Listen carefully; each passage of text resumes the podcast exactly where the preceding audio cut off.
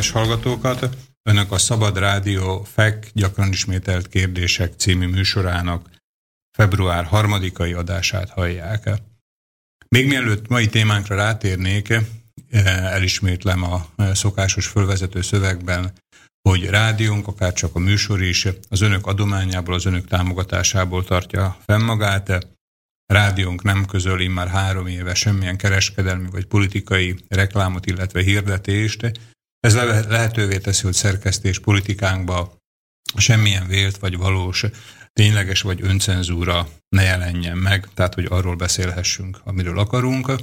Ez ismétlem az önök támogatásának köszönhetően valósul meg. Kérem, hogy ezt a szokásukat tartsák meg a jövőben is.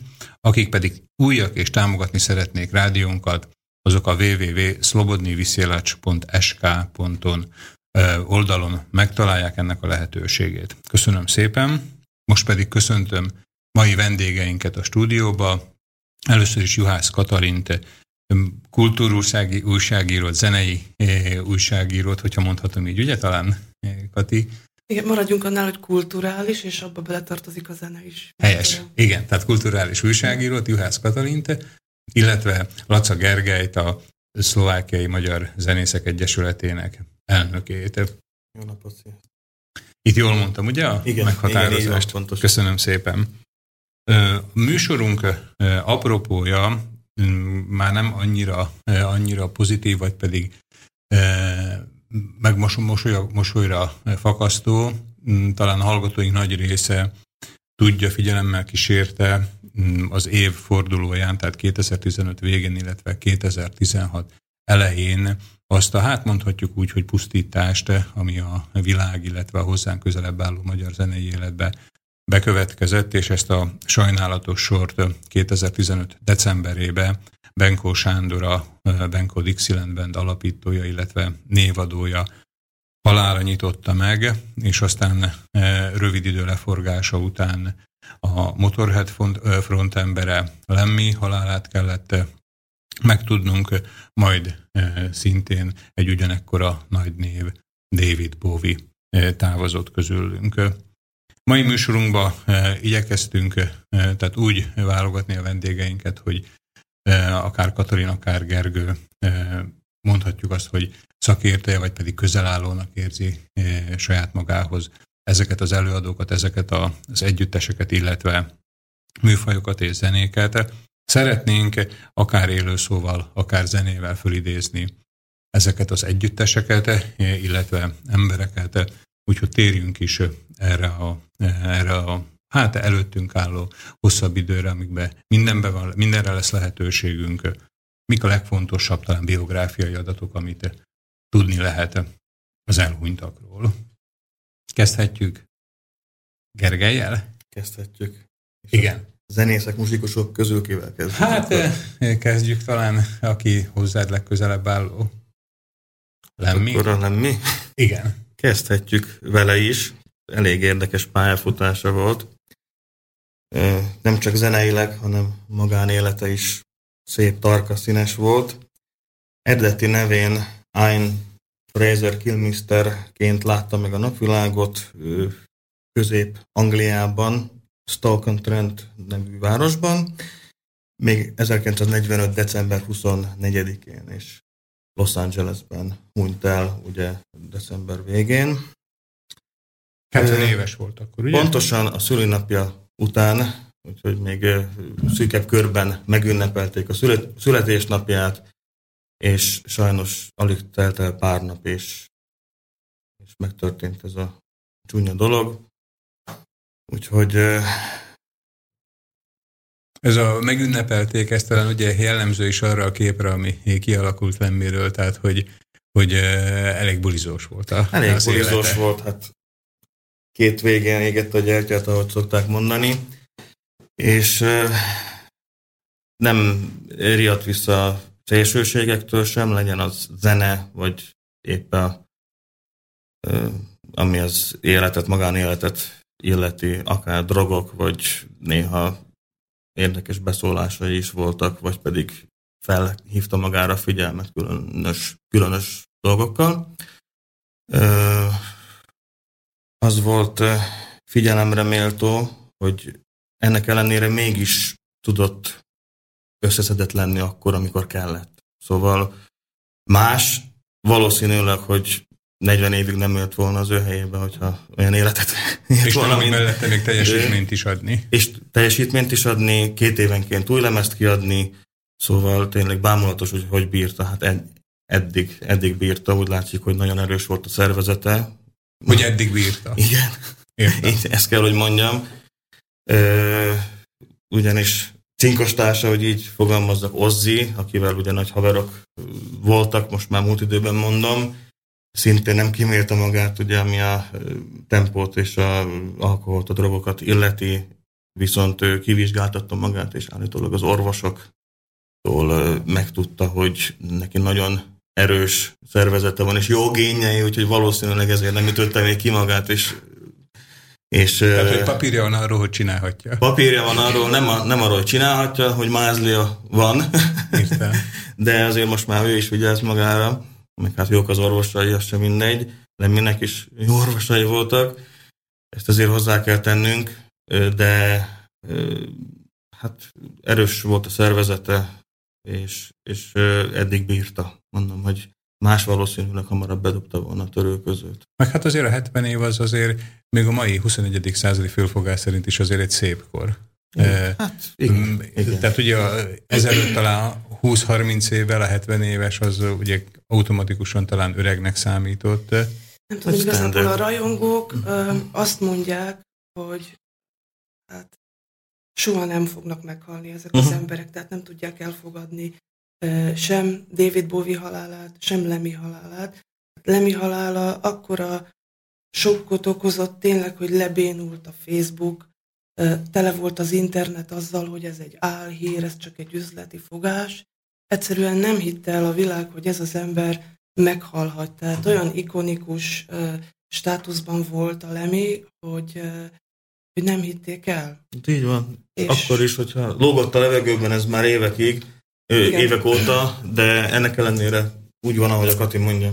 Most én elárulom, hogy én életem során olyan szerencsés vagyok, hogy három Motorhead koncerten voltam, és minden alkalommal azt hittem, hogy ez lesz az utolsó.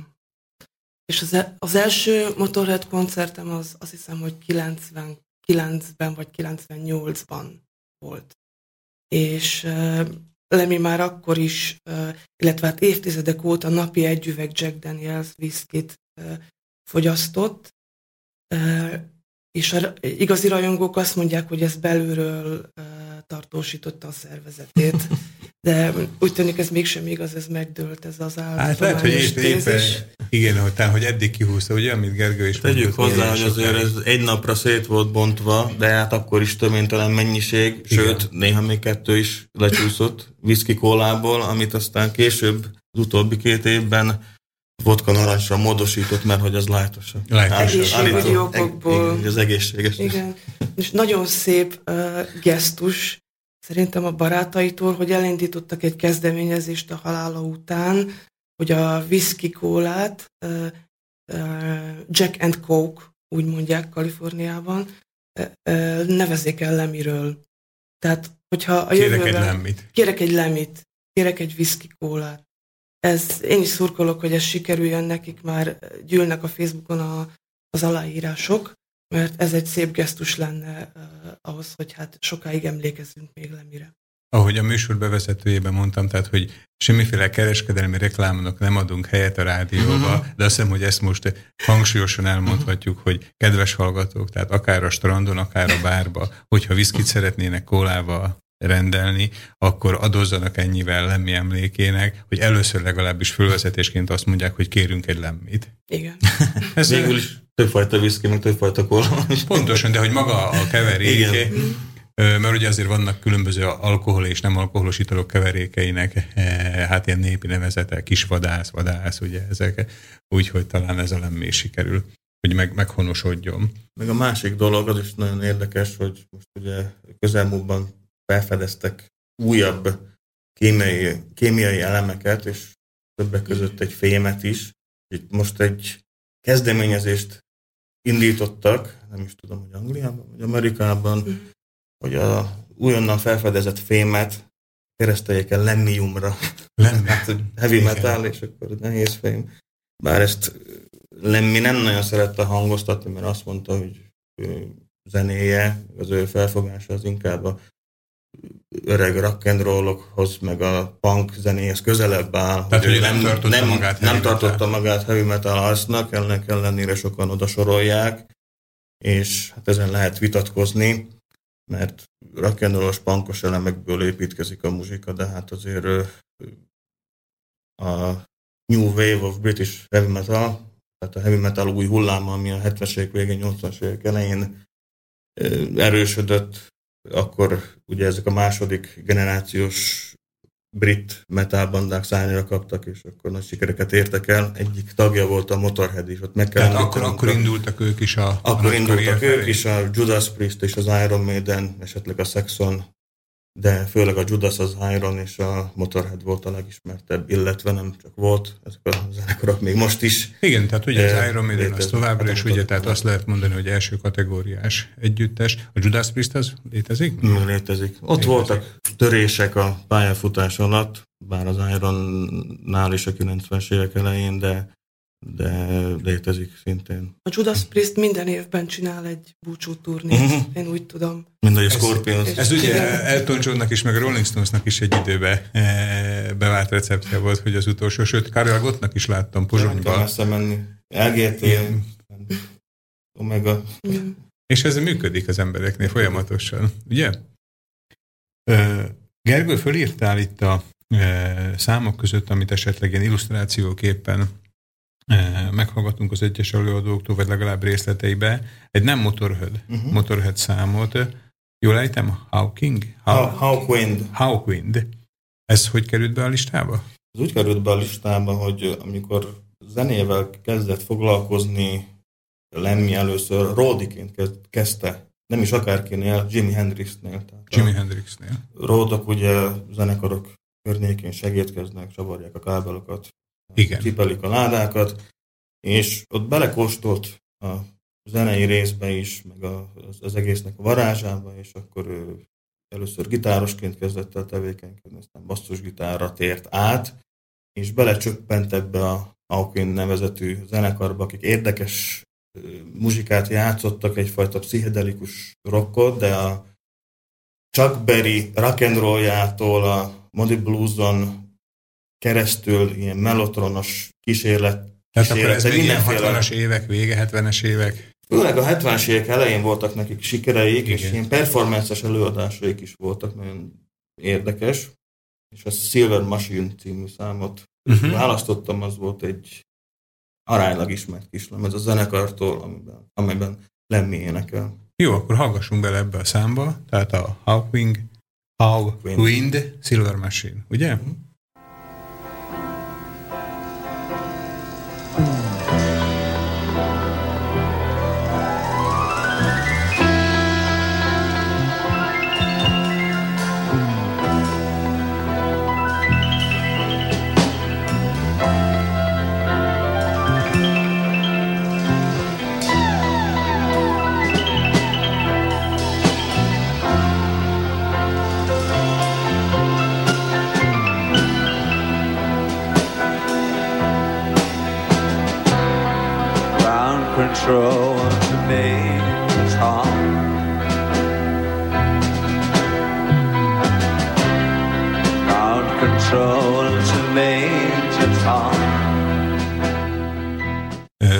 Talán a hallgatóink felismerték, ez, ez uh, ugye nem a Lemmi kezdeti együttese volt, hanem talán inkább David Bowie-san szólt ez a uh, Hawkwind, mhm. úgyhogy most beadjuk a, az igazi Hawkwindet, a Silver Machine-t, uh-huh belehallgatunk, és, és akkor utána folytatjuk tovább.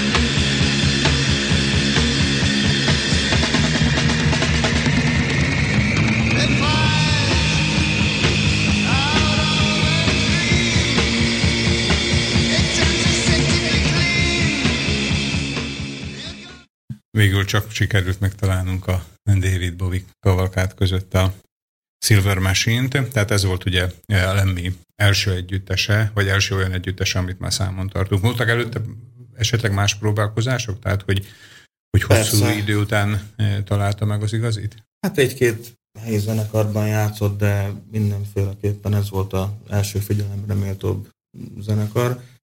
Ö, mai napig létezik, én úgy tudom, hogy mai napig létezik a Hawkwind.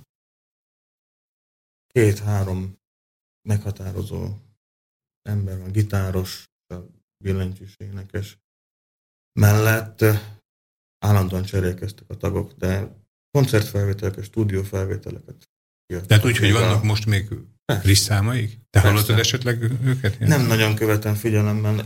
Igazán, igazándiból visszaestek nagyon az underground világba, hmm. és nem a, a, abba az undergroundba, amit mi ugye modern Pesgő undergroundnak tekintünk, hanem inkább ilyen nosztalgia underground. Értem, értem. Katalin, te amikor mondtad, hogy voltál három eh, koncerten, tehát ugye ami egyből is már nagy élmény, gondolom, azt megkérdezhetem, hogy a harmadik, az, eh, az mikor volt? Tehát a hát sorban a legutolsó? Sajnos nem ez a bizonyos tavalyi uh, Soproni volt fesztiválos koncertjük volt, mert úgy gondoltam, hogy megvárom a január 17-ét, amikor ide jönnek Pozsonyba. Pozsonyba, ugye? Sajnos erre már nem került sor. Akik ott voltak ezen a Volt Fesztivál vegyes, tehát hogy ilyen vegyes érzelmeik voltak, igazából elég enervált koncertnek tartották ezt. Én akkor nagyon haragudtam ezekre az emberekre, mert hát azt mondtam, hogy hát tulajdonképpen Lemi egy ikon, nem azt kell nézni, hogy pillanatnyilag az a konkrét koncert milyen, hanem egyszerűen, hogy látunk a színpadon egy embert, aki, aki fogalom, aki tényleg a Mick Jagger, Paul McCartney, színvonalú valaki, aki rengeteget letett az asztalra, és annak kell örülni, hogy látjuk őt. Sokan mondják, hogy ő volt az utolsó rock and roll sztár. Igen. igen igen. tényleg azt gondolta, és úgy is élt, ahogy játszott. Igen. Tehát, hogy ő, úgy, tehát, hogy ő élte a rock and roll. Élte a rock and roll, egyértelmű. Igen. Az utolsó Motorhead koncert az a Szigeten volt. Ha jól emlékszem, akkor 2008-ban. Tehát már elég régen. A, az első pedig 99-ben. Igen, 97-ben volt a szigeten. 97-ben a szigeten, igen. Érdekes módon ugyanabban az évben, amikor David Bowie is volt a szigeten. Tehát elméletileg találkozhattak is ott. De akkor látod a, a David Bowie-t A David is? Bowie-t is láttam, igen.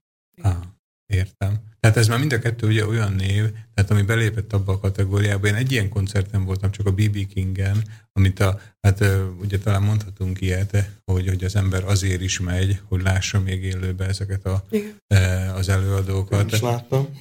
És, és tényleg, hogy legalábbis magam nevében egyet értek azzal a gondolattal, hogy hogy talán egy 70 éves, vagy néha 70 év fölötti előadótól nem lehet elvárni ugyanazt a, ugyanazt a intenzitást, mind fel annyi éves Igen, korában. és tudjuk ugye, hogy már akkor, tehát már múlt nyáron lehetett tudni, hogy rossz egészségi állapotban van Lemi. Akkor úgy tudtuk, hogy, úgy tudtuk, hogy szív problémái vannak, hetente nyugtatta meg a Twitteren a rajongókat, hogy semmi gond nincs a szívével, működik a szerkezet, abszolút jó egészségben van, és ne aggódjanak. És ez a betegség, ami így felütötte a fejét hirtelen, ez tényleg nagyon váratlanul érte, úgy tűnik, hogy őt is. Tehát ez a ráknak egy ilyen nagyon gyors, gyors lefolyású és hát agresszív, fajtája. agresszív kimenetelő fajtája. Úgy tudom, hogy pont a születésnapi bulián lett rosszul, és onnan szállították kórházba, és akkor alaposan kivizsgálták, és, és akkor derült ki. Tehát, hogy nem is lehet tudni, hogy nem csak a szívével van problémája, hanem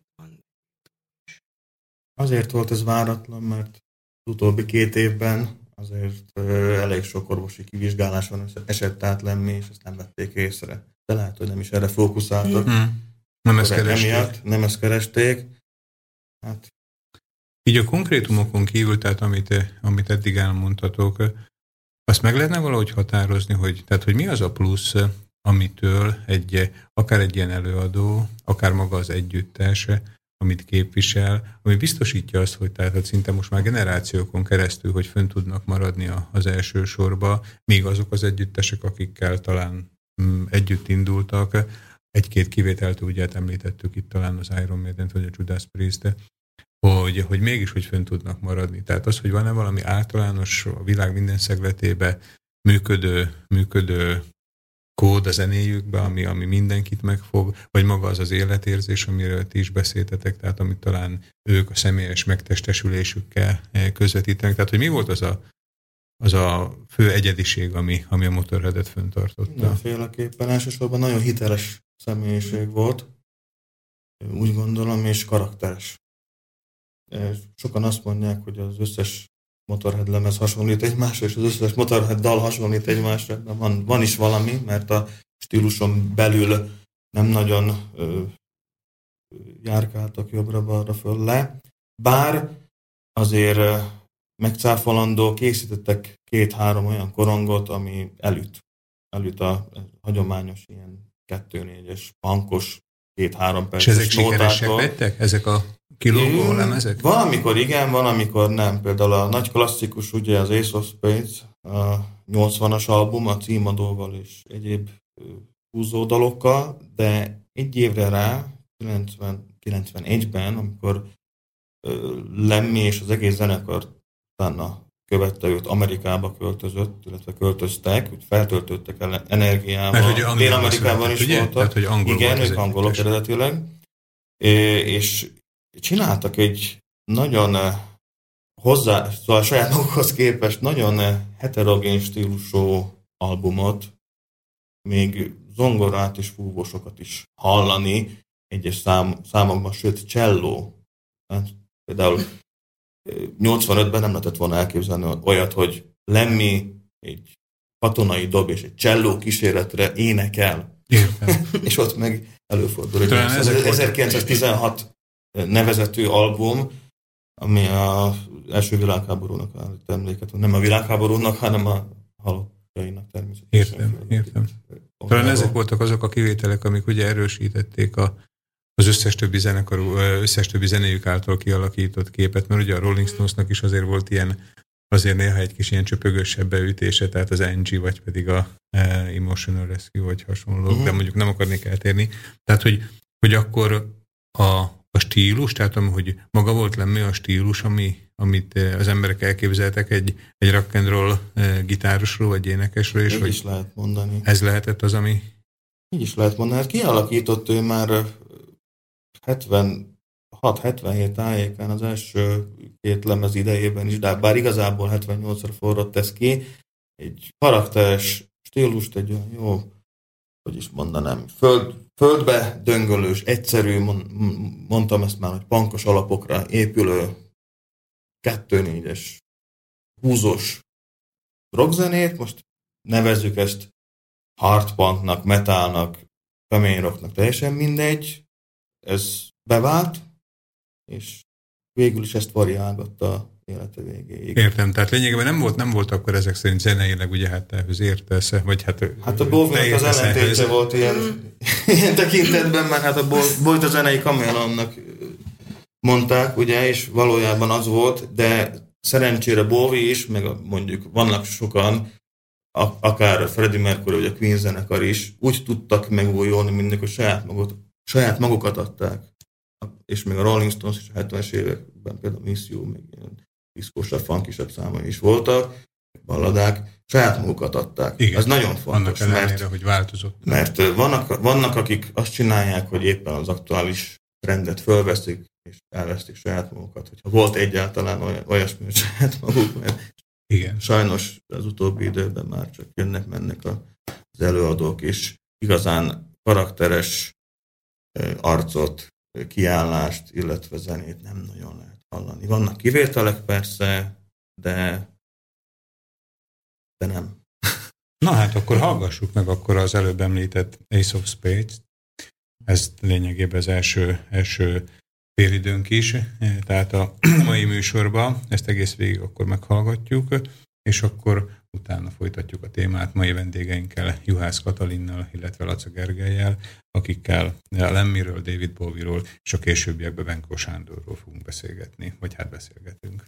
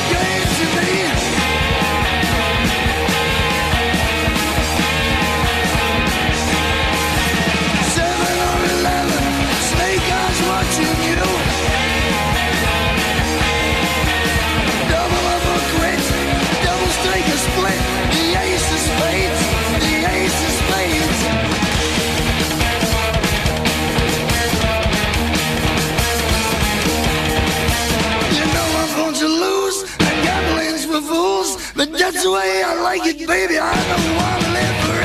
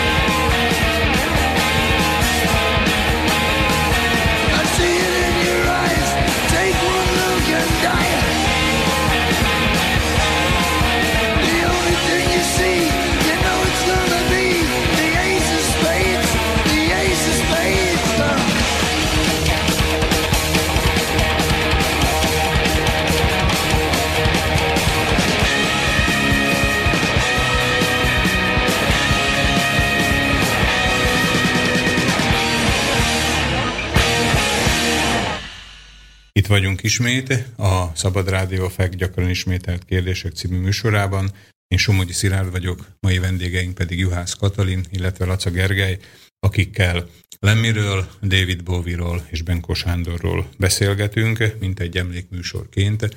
Első negyedünkbe elkezdtük Lemmit, Laca Gergő segítségével, most pedig mik azok a legfontosabb biográfiai adatok, vagy amit legfontosabbnak hitélsz te, Katalin, David Bowie-val kapcsolatban mit tudhatni, vagy tudni érdemes? Igen, hát kezdhetném úgy, hogy David Bowie 1947-ben született Londonban, Brixton városrészben David Jones néven, de hát ez mind butaság, mert hát ő egy űrlény volt, akit a Marsról küldtek le közénk, és oda is távozott szerintem.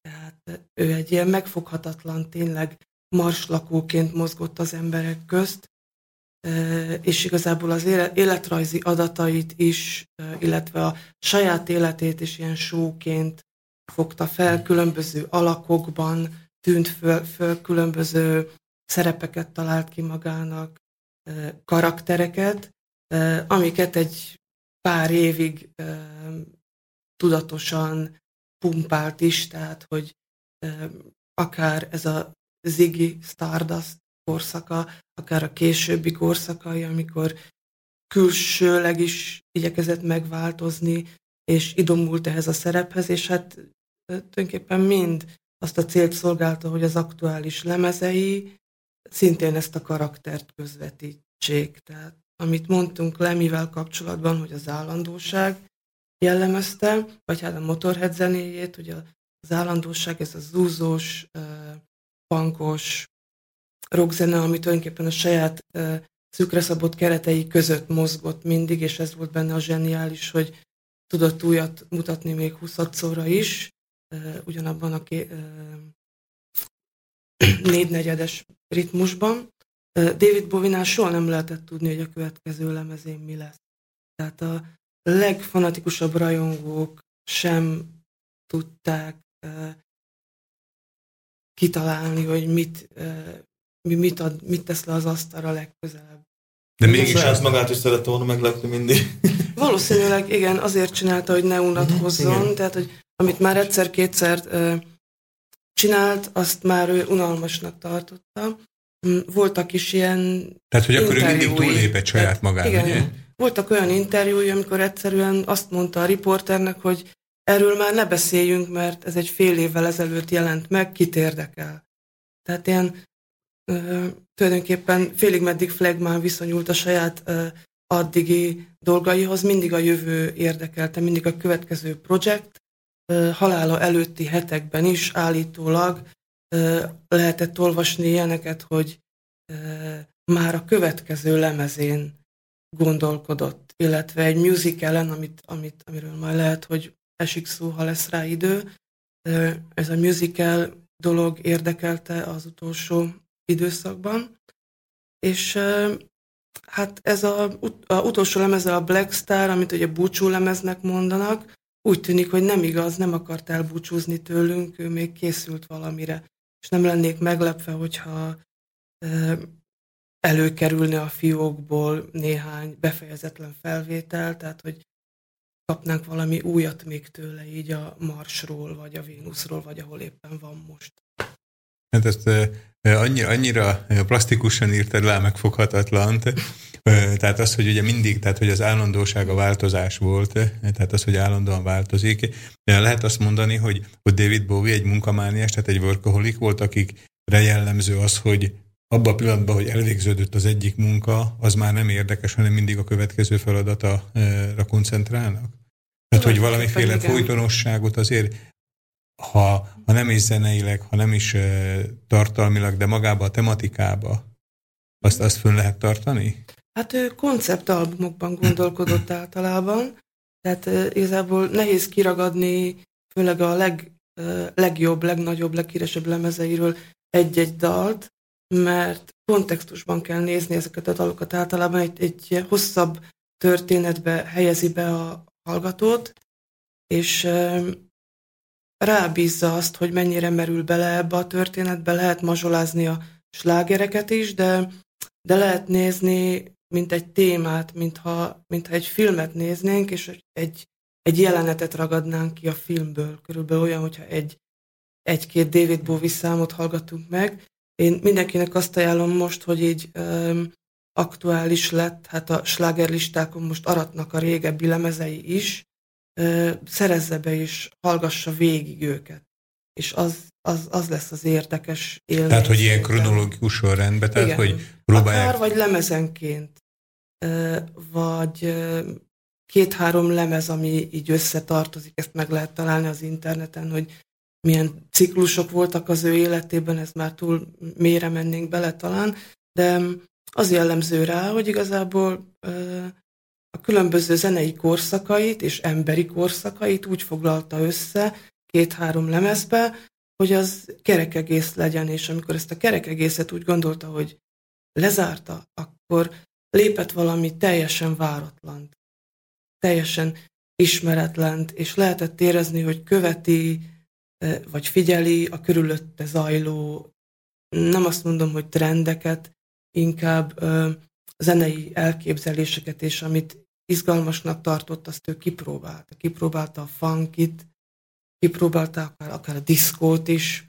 jó, diszkónak a kicsit azért intelligensebb válfaját, és énekelt ő Tina Turnerrel is ilyen kis tingli hát most, hogy, most, hogy említed, én vissza tudok emlékezni a, hát a 80-as évek vége, 90-es évek eleje, ez volt ez a China Girl, igen, meg ezek a számok, ugye? Igen, ez volt a leg, legsikeresebb korszaka igazából, ez a Let's, Let's Dance című lemezről, akkoriban énekelte a Tonight című slágert a Tina Turnerrel, a, a Dancing in the Street című nagy slágert Mick Jagger. Az volt a, a Live Aid, ugye a segélykoncerten, uh, amit ők közösen. Igen, és ráadásul az, ez az MTV fénykorában volt, azt hiszem 85-ös lemez ez, és uh, a videoklip is hatalmas uh, karriert futott be.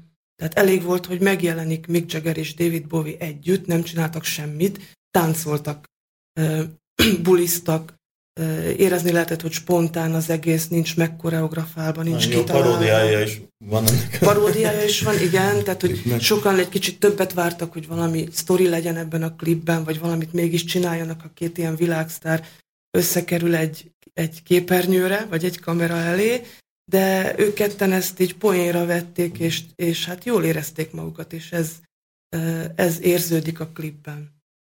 Előbb, amit Gergő mondott Lemivel kapcsolatban, tehát, hogy a maga az élete, tehát a zenén kívül, vagy a zenén túli élete is hozzájárult ahhoz, hogy, hogy az emberek ennek a elképzelésében mindig valami előkelő helyen legyen. Tehát, hogy David Bowie szintén el lehet mondani, tehát maga a, az élete is magára vonta a figyelmet, vagy inkább csak a művei? Hát, más, egy kicsit másképp, igen. Tehát képzeljük el, 70-es évek közepén vagyunk, és egy szőkehajú, vagy akkor éppen narancsárga hajú fiatalember kijelenti magáról, hogy ő meleg például, nem volt meleg, csak pukkasztani akarta a polgárokat, illetve, hogy ő neki mindegy, tulajdonképpen biszexuális, és nem tudja magáról, hogy nő vagy férfi. Ilyen kijelentéseket azért, tehát hogy ezek rezonáltak azért a sajtóban, és aztán egy jó nagyot nevetett a begyepesedett angol sajtón, hogy hogy felfújták ezt a dolgot. Tehát ő csinált olyan kvázi botrányokat, amivel megkérdőjelezte, vagy nevetségessé tette a popzenét, mint olyat. A popzenét, mint iparágat. Tehát, hogy ő, mint egy iparág része, tulajdonképpen nevetségesé teszi magát, az MTV-t is nevetségesé tette. Producereket is, a kritikusokat is, is mindenki. Igen. Volt az MTV-ben egy ilyen korszak, amikor híres zenészeket megkértek, hogy mondják be, hogy Hello, this is Mick Jagger, and you're, you're watching MTV. Hello, this is Lemmy, and you're watching MTV. David Bowie ezt úgy oldotta meg, hogy Hello, this is... Uh, hogy is? Hello, this is David Bowie. Nem. Hello, this is MTV, and you're watching David Bowie. Ebből um, megint csak hatalma, hatalmas téma lett, pedig tulajdonképpen csak megcserélte a, a szlogent, ami már unalmassá kezdett válni ez a szlogen. Úgyhogy ő mindenből igyekezett egy kicsit kilépni és kívülről megnézni. Nem azt mondom, hogy felülnézetből inkább kívülállóként nézni azt a szakmát, amiben ő benne volt, és igazából már nagyon fiatalon, 20 évesen ezt tudatosan csinálta, tehát nem hagyta a saját menedzserének és a saját, hát a első lemeznél még nem, a második lemez producerének nem hagyott belebeszélni a dolgokba. Szerettek volna belőle ilyen szőke szép fiút csinálni, aki énekelget és milyen helyes.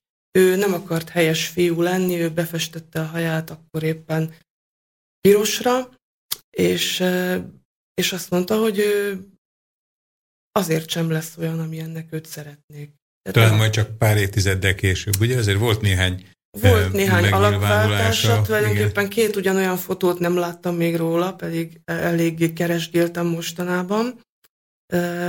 Minden évben teljesen átalakult, és hát ha azt veszük, hogy ugye ez a régi mondás, hogy az ember sejtjei hét évente teljesen lecserélődnek, akkor azt hiszem, hogy David Bowie-nál ez gyorsabban zajlott ez a folyamat. Tehát igen, neki másképp hm. telt az idő. De Katalin, hogyha, hogyha ez így van, tehát hogy ilyen gyorsasággal, tehát ilyen rövid periódusokban változik az ember mondjuk azt, amit kisugároz magáról, vagy a zenéje, amit készít, a dalok, amiket ír, akkor a rajongói tábor ezt mégiscsak elfogadta, befogadta, mert gondolom évente nem változott meg a rajongói tábora.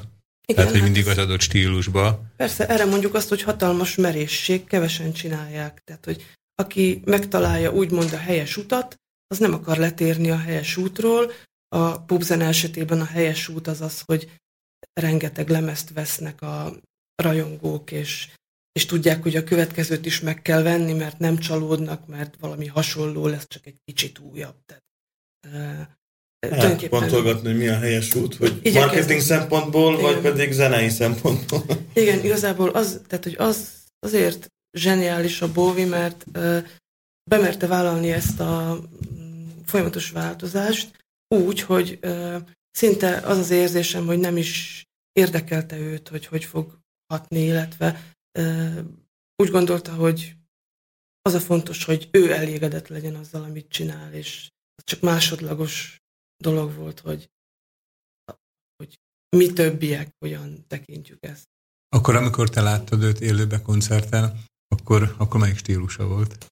Hát e, tulajdonképpen ezt azért, azért nehéz megmondani, mert e, ez az 1997-es koncert, e, ez ilyen best of jellegű volt. Ez egy fesztivál Fesz, fellépés. Egy fesztivál fellépésről eleve kell tudni, hogy körülbelül egy óra, vagy mit tudom, egy óra 15 perc, több nem nagyon lehet. Az volt a cél, hogy minél több uh, ismert dalt belepakoljon a műsorba, talán a szervezők kérdése is, kérése is ez volt, uh, ha egyáltalán lehet a szervezőknek kérésük egy David Bowiehoz, uh, de ilyen kicsit populárisabb, igazából nem is volt idő, és nem is voltak olyanok a körülmények, hogy ilyen belemerülős két és fél órás koncert legyen. Mindenki várta a slágereket, és a slágereket is úgy prezentálta Bóvi, hogy azért legyen mindegyikben egy kis, vagy egy hangszerelési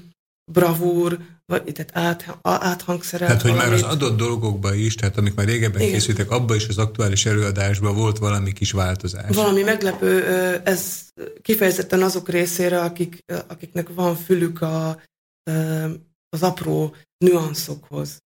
Tehát, hogy nem, nem olyan volt, mintha CD-t hallgatnál, hanem olyan volt, mintha egy speciális remixet hallanál a, a, a szerző előadásában és hát a legnagyobb élményem arról a koncertről egyértelműen az Under Pressure című szám volt, amit ugye mindenki várt, hogy ez hogy lesz, mert ezt Freddie Mercury-val énekelte duóban. Ugye Freddie már akkor nem élt, de még ha élt volna, akkor se lett volna valószínű, hogy kisétál a színpadra elénekelni ezt az egy számot. És hát volt neki egy zseniális basszusgitáros zenésztársa, aki egy, hogy mondjam szépen, kopasz, fekete hölgy volt. Tehát már maga jelenségként is Jelenségként érdekes. is nagyon érdekes. Hát még amikor elkezd gitározni, és azt kevesen tudták róla, hogy ez a hölgy, úgy hívják, hogy Gail, Gail Ann Dorsey, ő egyébként um, saját lemezeket is kiad, saját dalai vannak. Mondjuk ennek egyszer a nevét? Gail Ann Dorsey. Gail Ann Dorsey. Igen. Mm, meg lehet keresni, nagyon sok felvétel van tőle a interneten is. Na hát ezzel a hölgyel énekelte el az Under Pressure-t fantasztikusan, és amikor vége volt a számnak, akkor nyomott egy puszit a kupasz fejére a hölgynek.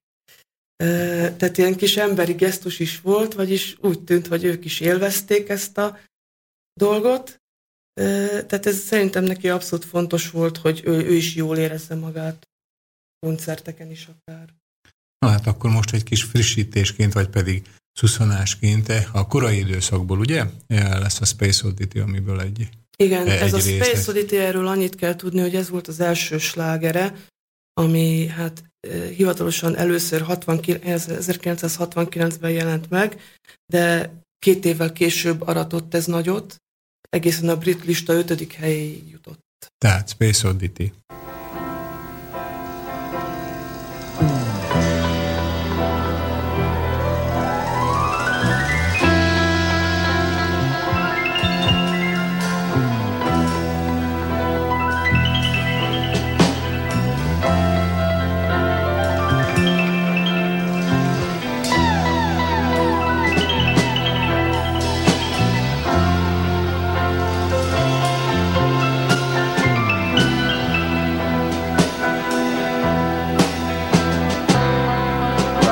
Control to me it's hard.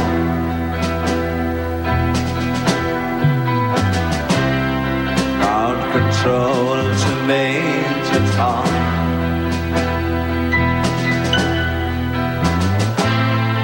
Take your protein pills and put your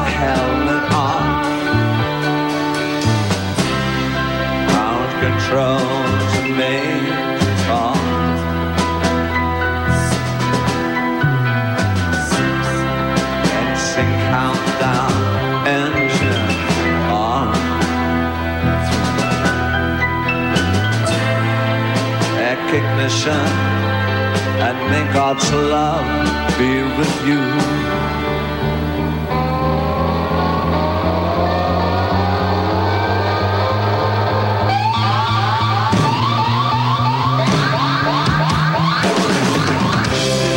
Ground control to Major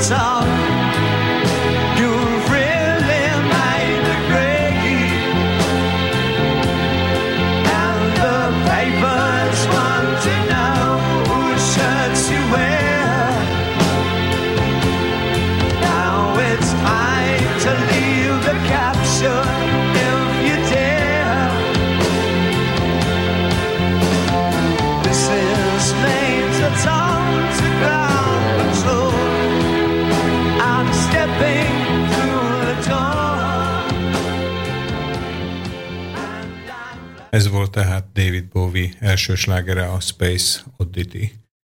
Mit lehet erről még tudni, vagy mit érdemes erről tudni még, Katalin? Hát ilyen statisztikai adat, hogy ezt a számot használták fel legtöbbször filmekben David Bowie-tól. Tehát annyira népszerű volt a filmesek körében, megmozgatta a fantáziájukat, hogy szerették használni, nem csak űrtémájú filmekhez, hanem akár, sőt, még egy olasz verziója is született, ami egy kifejezetten szerelmes szám. Van egy olasz szakos kollégám, és ő így lefordított belőle, hát ilyen szerelmi sztori, de ugyanerre a dallamra, és olaszul énekel David Bowie, érdemes kikeresni a, ezt is a YouTube-on.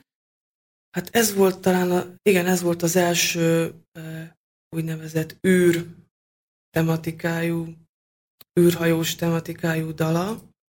Ő nagyon érdeklődött az űrkutatás iránt, tehát tényleg figyelte, hogy mi zajlik, ugye holdra, holdra szállás akkor volt, egész emberiséget megmozgatta, és ő is belehelyezkedett ebbe az űrhajós szerepbe, kitalálta a Tom őrnagyot, a Major Tom figuráját, aki ebben a konkrét számban, amit hallottunk, éppen beszél a vezérlő stábbal, és éppen leírja, hogy mit lát a világűrből, milyen a Föld, és, és milyen gyönyörű fentről nézni a bolygónkat, és a szám végére elveszíti a kapcsolatot a, a, a toronnyal, vagy hát a, Az irányító az központtal. irányító központtal, és uh, tudjuk, mi akik hallgatjuk, hogy ő az világűrt választotta. Nem akar lejönni vissza. Tehát, hogy, hogy Tom őr, nagy Major Tom. Ott akar maradni. Igen, annyira megtetszik neki. És hát tulajdonképpen egy egész lemezt később erre épített, ez a, ez a bizonyos Ziggy Stardust lemez, és még a ezt követő lemez is, és a Major Tom, mint figura, vissza-vissza tér. Tehát ez egy ilyen karakter, aki lehet ő, lehet egy kitalált figura, ő mindig azt mondta, hogy ez nem én vagyok, ez egy szerep, de aki úgy gondolja, hogy én vagyok, akkor akár én is lehetek, de akár te is lehetsz. Tehát nyitva hagyta ezt a kérdést, igazából nem engedett be nagyon az intim szférájába senkit, de azért, ha meghallgatjuk a lemezeit, meg lehet tudni róla egy mást, még lehet, hogy többet is, mint az interjúból. Talán ez ugye a különbség Lemmy és David Bowie között a, az intim szférába való. Lemmy élete lényegében a rajongók előtt zajlott. David Bowie David Bowie talán, ahogy Katalint magát. hallgatom, hogy különböző életeket játszott el a, Igen. a rajongók előtt. Igen. De ez talán azért csinálta, hogy szórakoztatóbb legyen nekünk is, meg neki is. Nagyon helyes, végsősorban a szórakoztatóipar Igen. részeként. Azt meg lehet esetleg valahogy határozni, tehát hogy a, a szövegeire, vagy a szövegalkotásra, a tartalmakra, hogy ö, szintén ez a változatosság volt jellemző, vagy pedig mm, ezek a motivumok azért kitartottak folyamatosan, vagy? Szerette az epikus jellegű ö, dalokat, szeret, szerette, ha van értelme a dalnak.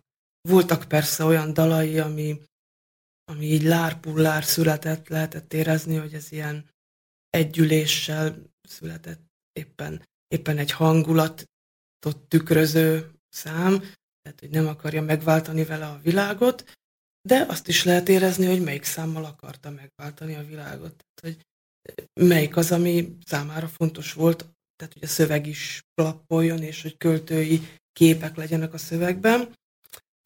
De igazából soha nem dolgozott olyan költői képekkel, ami értelmezhetetlen lett volna. Két értelműséget azt szerette, de az összevisszaságot nem.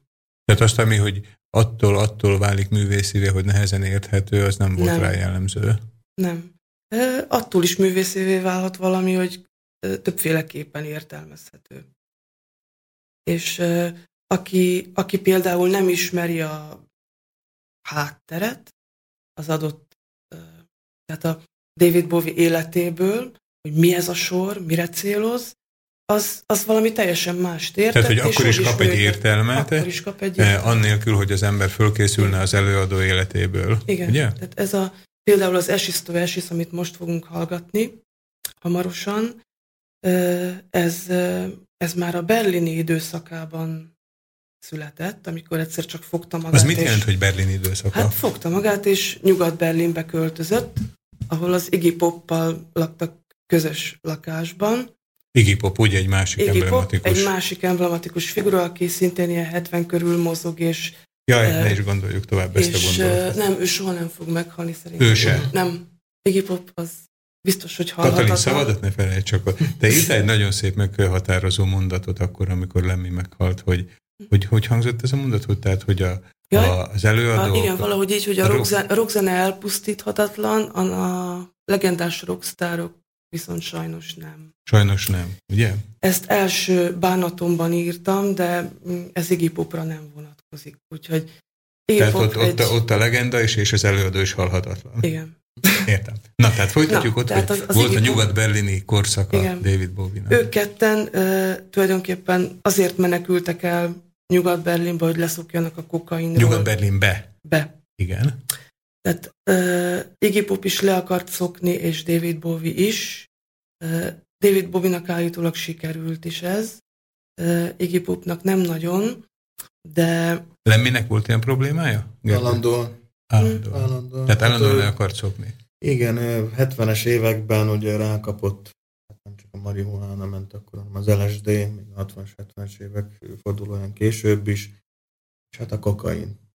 Igen, az úgy tudom, hogy csak a 90-es évek elején jött le róla, de a, whisky kóla az meg Az maradt. Értem. Tehát akkor Bowie-nak sikerült Nyugat-Berlinbe, hogy a uh, környezetváltása változnia. igen, és is. annyira őszinte dalszerző volt, hogy írt erről egy, egy számot. Tehát ez az Esisto Esis, ö, de csak úgy lebegteti. Tehát aki nem tudja, hogy erről szól, nem tudja, hogy a kokainról szól, az, az nem is igazán jön rá. Vagy hát egy, egy-két sorból esetleg nem akarom most elemezni a szöveget.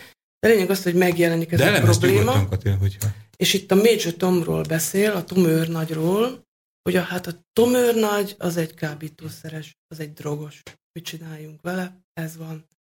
Na most a To- Tom őrnagy, hogyha ő az, akkor azt mondja, hogy én drogos vagyok. Tehát Viszont- akkor ez lehet, hogy egyes, szem, egyes személybe is érteni, ugye, meg harmadik Igen. személybe is. Igen. Tehát, hogy az a híres sűrhajós, akit mi úgy tisztelünk, Tom őrnagy, ő egy közönséges drogos.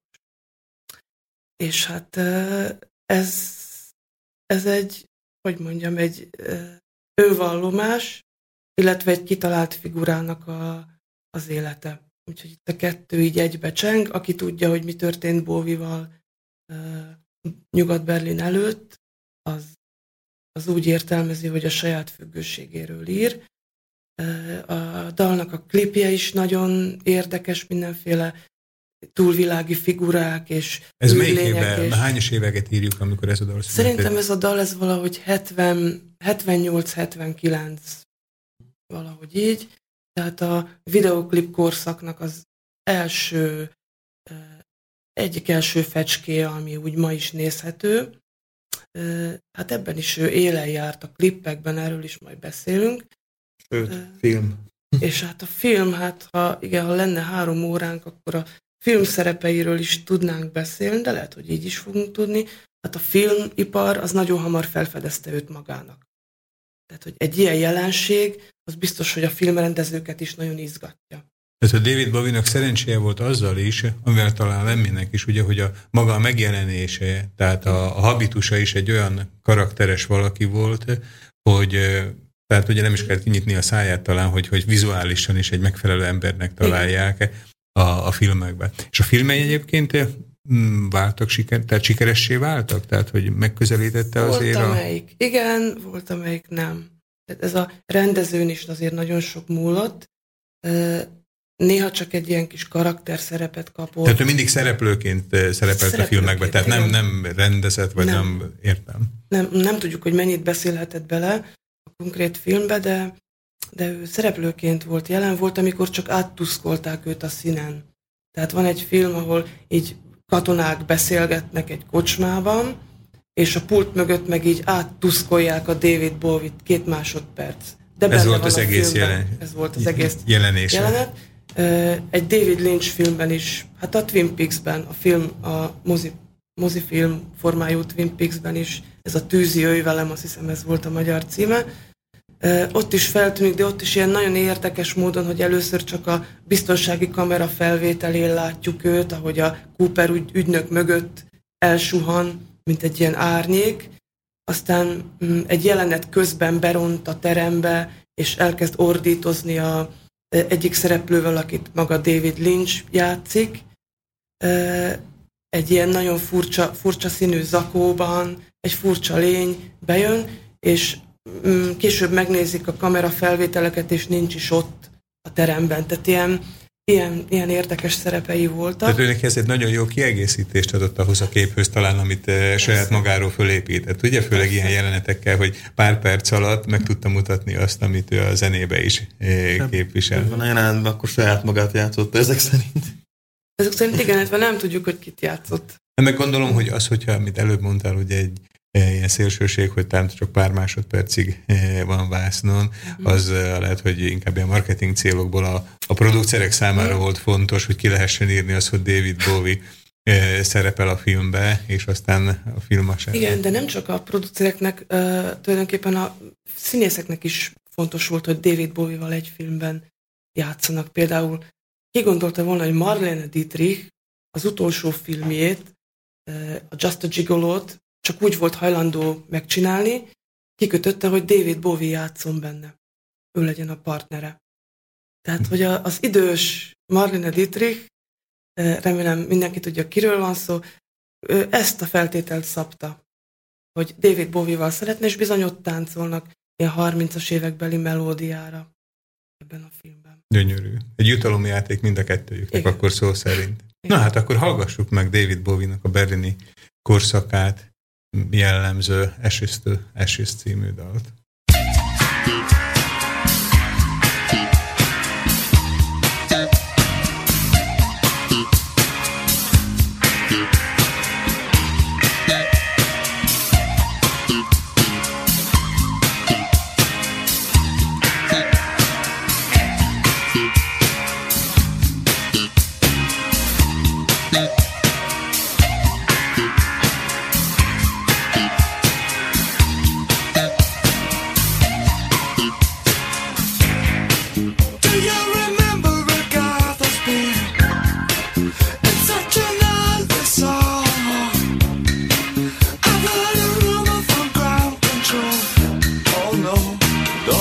It's true. They got a message from the action man. I'm happy, hope you're happy too. I've loved all of needed love saw the details fall away. The shrieking when nothing is killing, just pictures of chap girls and synthesis. And I ain't got no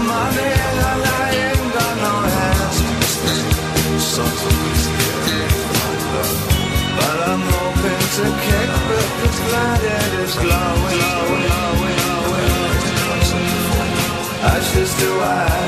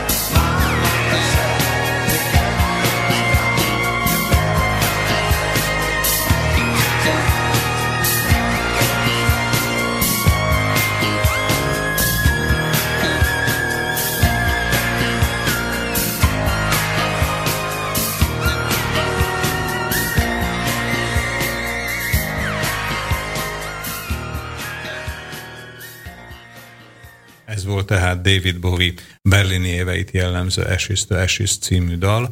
A stúdióba Juhász Katalin, aki főleg David Bowie-ról, Laca Gergő, aki főleg Lemmiről, illetve Juhász Katalin és Laca Gergő, akik majd Benkő Sándorról is beszélnek. Én Somogyi Szilárd vagyok, és önök pedig a Szabad Rádió FEK gyakran ismételt kérdések című műsorát hallják. Tehát ott tartottunk ugye, hogy tudjuk, hogy David Bowie abban volt állandó, hogy állandóan változott, keveset mutatott talán az intim szférájából, de ha akkor azt is nagyon művészi szinten. És mi az, amit még mindenképpen fontosnak eh, tartasz, hogy, hogy elmondjuk róla? Hát akkor beszéljünk így lezárásképpen az utolsó lemezéről. Ami Eddig ismert utolsó lemezéről. eddig ismert utolsó lemezéről, ami már, már a borítója is azt sugalja, hogy ez valami más, ez valami megint új Milyen a dolog. borítója? A, a borítóján egy nagy fekete ötágú csillag van, és ez az egyetlen olyan lemezborítója, ahol nem, valamilyen formában nem jelenik meg az arcképe, vagy fotó, vagy stilizált formában mindig ott volt azért David Bowie arc, éppen aktuális arca. Itt most egy fekete csillag van, és hát a Black Star a lemez címe, és ez a születésnapján jelent meg január 8-án. És január 10-én meg. Előbb nem ugyanezt hallottuk Gergőtől, említővel kapcsolatban? Érdekes, hogy kerestük a közös pontokat itt a szünetekben, és akármilyen messze álltak egymástól a ketten, zeneileg is, főleg zeneileg, de találtunk közös pontokat. Például, hogy mind a ketten elköltöztek Amerikába, Tehát ugye születésnap Angliából származtak, el, igen. igen. De, de ilyen, hogy a születésnapja után két nappal az egyik is, a másik is.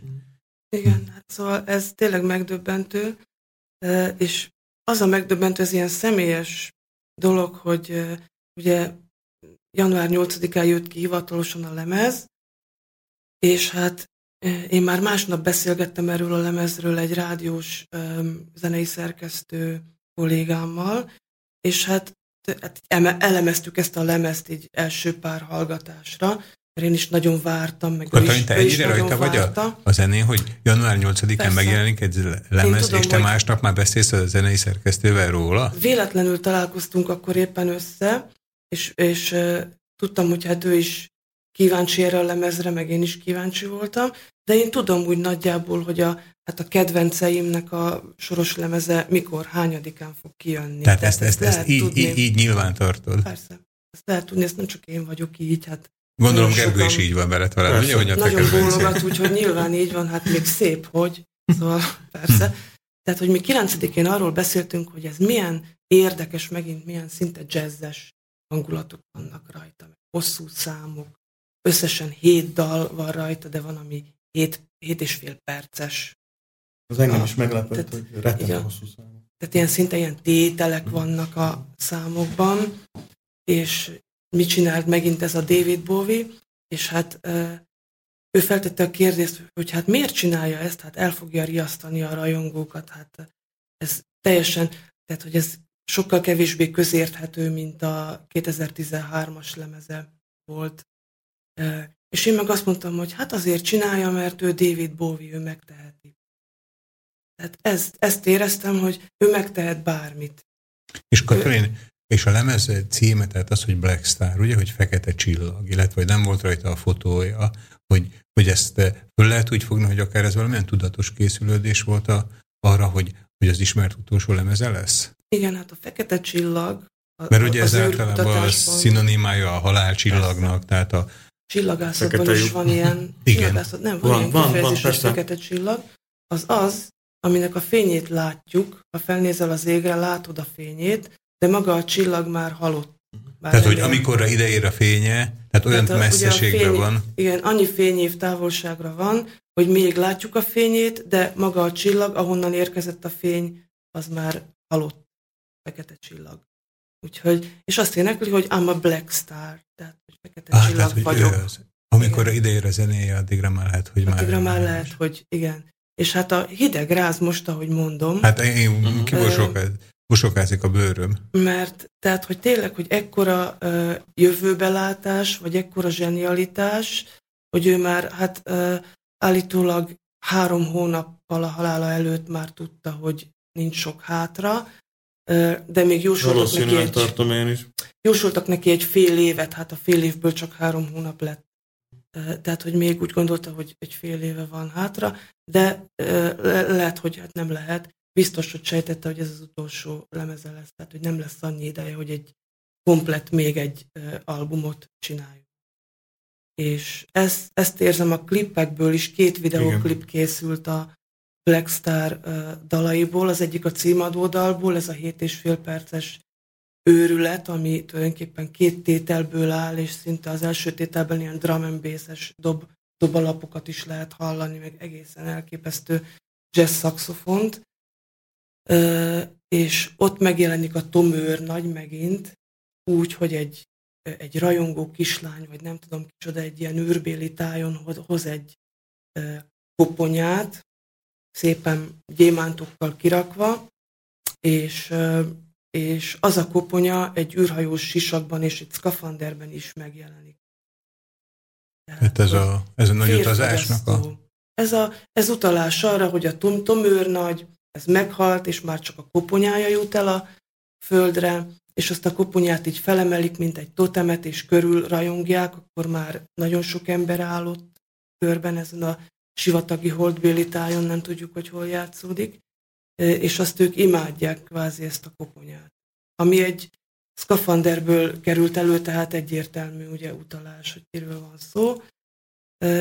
Ez az első klip, amit Tehát, hogy úgy- ott is utal rá, hogy, hogy Major Tom, hogy, hogy meghalt, Igen. ugye? Igen. Na, és a utolsó, a Lazarus című dal. Tehát ez az a másik szám, ugye? ez a Ami másik, szám, ez volt a Black Star. Igen, A Lazarus pedig, ugye a bibliai Lázár történetét ismerjük, hogy feltámadt halottaiból, ö, de először ugye meg kellett halni ahhoz, hogy Jézus tehát az, akinek ugye. Jézusra mondjuk úgy, hogy beszólt a sírba, szó gyereki, szerint, hogy gyereki, igen. és Igen. Tehát ez az a Lázár, és ez a klip, ez, ez olyan, hogy ez tényleg elképesztő, egy kórházi Ha az ágyon őrült fekve. klip volt, akkor ez még inkább. Akkor ez még inkább, mert ez egy búcsú klip, egy kórházi ágyon fekszik, úgy énekel, illetve próbál felkelni, nem tud felkelni, tehát látszik az erőfeszítés, hogy fel akar ülni, menekülni, próbál, nem tud. A szeme le van takarva, át van kötve, ilyen gézzel, és a, ö, a két szeme helyén két ilyen pont, ilyen fekete, fekete pont, mintha egy csavar, ö, anyacsavar lenne ott betéve, két anyacsavar. Tehát, hogy ő vagy lát, vagy nem lát minket, nem tudjuk, hogy lát-e. Mi nem látjuk őt, tehát nem látjuk a szemét végig, és, és az ágyon énekelve ezeket a sorokat énekli, hogy a mennyországban vagyok, és nincs mit vesztenem. Tehát, hogy ő már a mennyországban van. Ezt Tehát, hogy ez tudatja már- velünk. ez már a túloldali üzenet. Ez már ez egy búcsú volt, de hát mi nem értettük meg természetesen. Tehát mi, Már a, nem csak lebegtetés. tehát mi azt hittük, hogy ez egy szerep, amit ő játszik, ez egy klip, ez egy karakter. Utolsó hát- szerep. Utolsó szerep, lát, ugye lehet látni, hogy nagyon rossz bőrben van, rosszul néz ki, de hát gondoltuk, hogy hát úgy sminkelték nyilván, hogy rosszul nézzen ki. Ö, és hát nem, nem értettük meg, hogy búcsúzik tőlünk ebben a klipben. Hát De nem nagyon lehetett erről tudni. Vagy én legalábbis Senki nem, tudta, nem, nem tudtuk, hogy rákos. Nem tudtad, hogy ez tényleg meglepetésként ért. Ezt ugyan a Lemiről sem tudtuk, de azt viszont igen, hogy beteg. Sőt, Értem. nagyon beteg, és tudom, hogy Hát akkor lehet, hogy kicsit cinikus vagyok, de lehetett is már ezt várni, hogy a Lemminek jó, van még egy pár hónapja, de hát még, a még hogyha alapján- a rajongók nem készültek fel rá, de azért tudták a függményen szerintem. Tulajdonképpen 20 éve készülnek rá a rajongók, tehát hogy 20 éve se lepett volna meg senkit, meg az se lepett volna meg senkit, ha 40 éves korában hal meg. Most Lemiről beszélünk. Lemiről. Remény. Ilyen de, életvitel. igaz, de igazából De- 2013-ban érkezett el a, az ő életében az a markáns törés, hogy Értem. akkor tényleg úgy már nagyon megrodjant. Na hát eh, sajnos itt most a rádióban megmutatni ugyan nem tudjuk ezt a klippet, de, de belehallgatunk, tehát David Bowie utolsó lemezéről, a Black Starról a Lazarus halljuk most.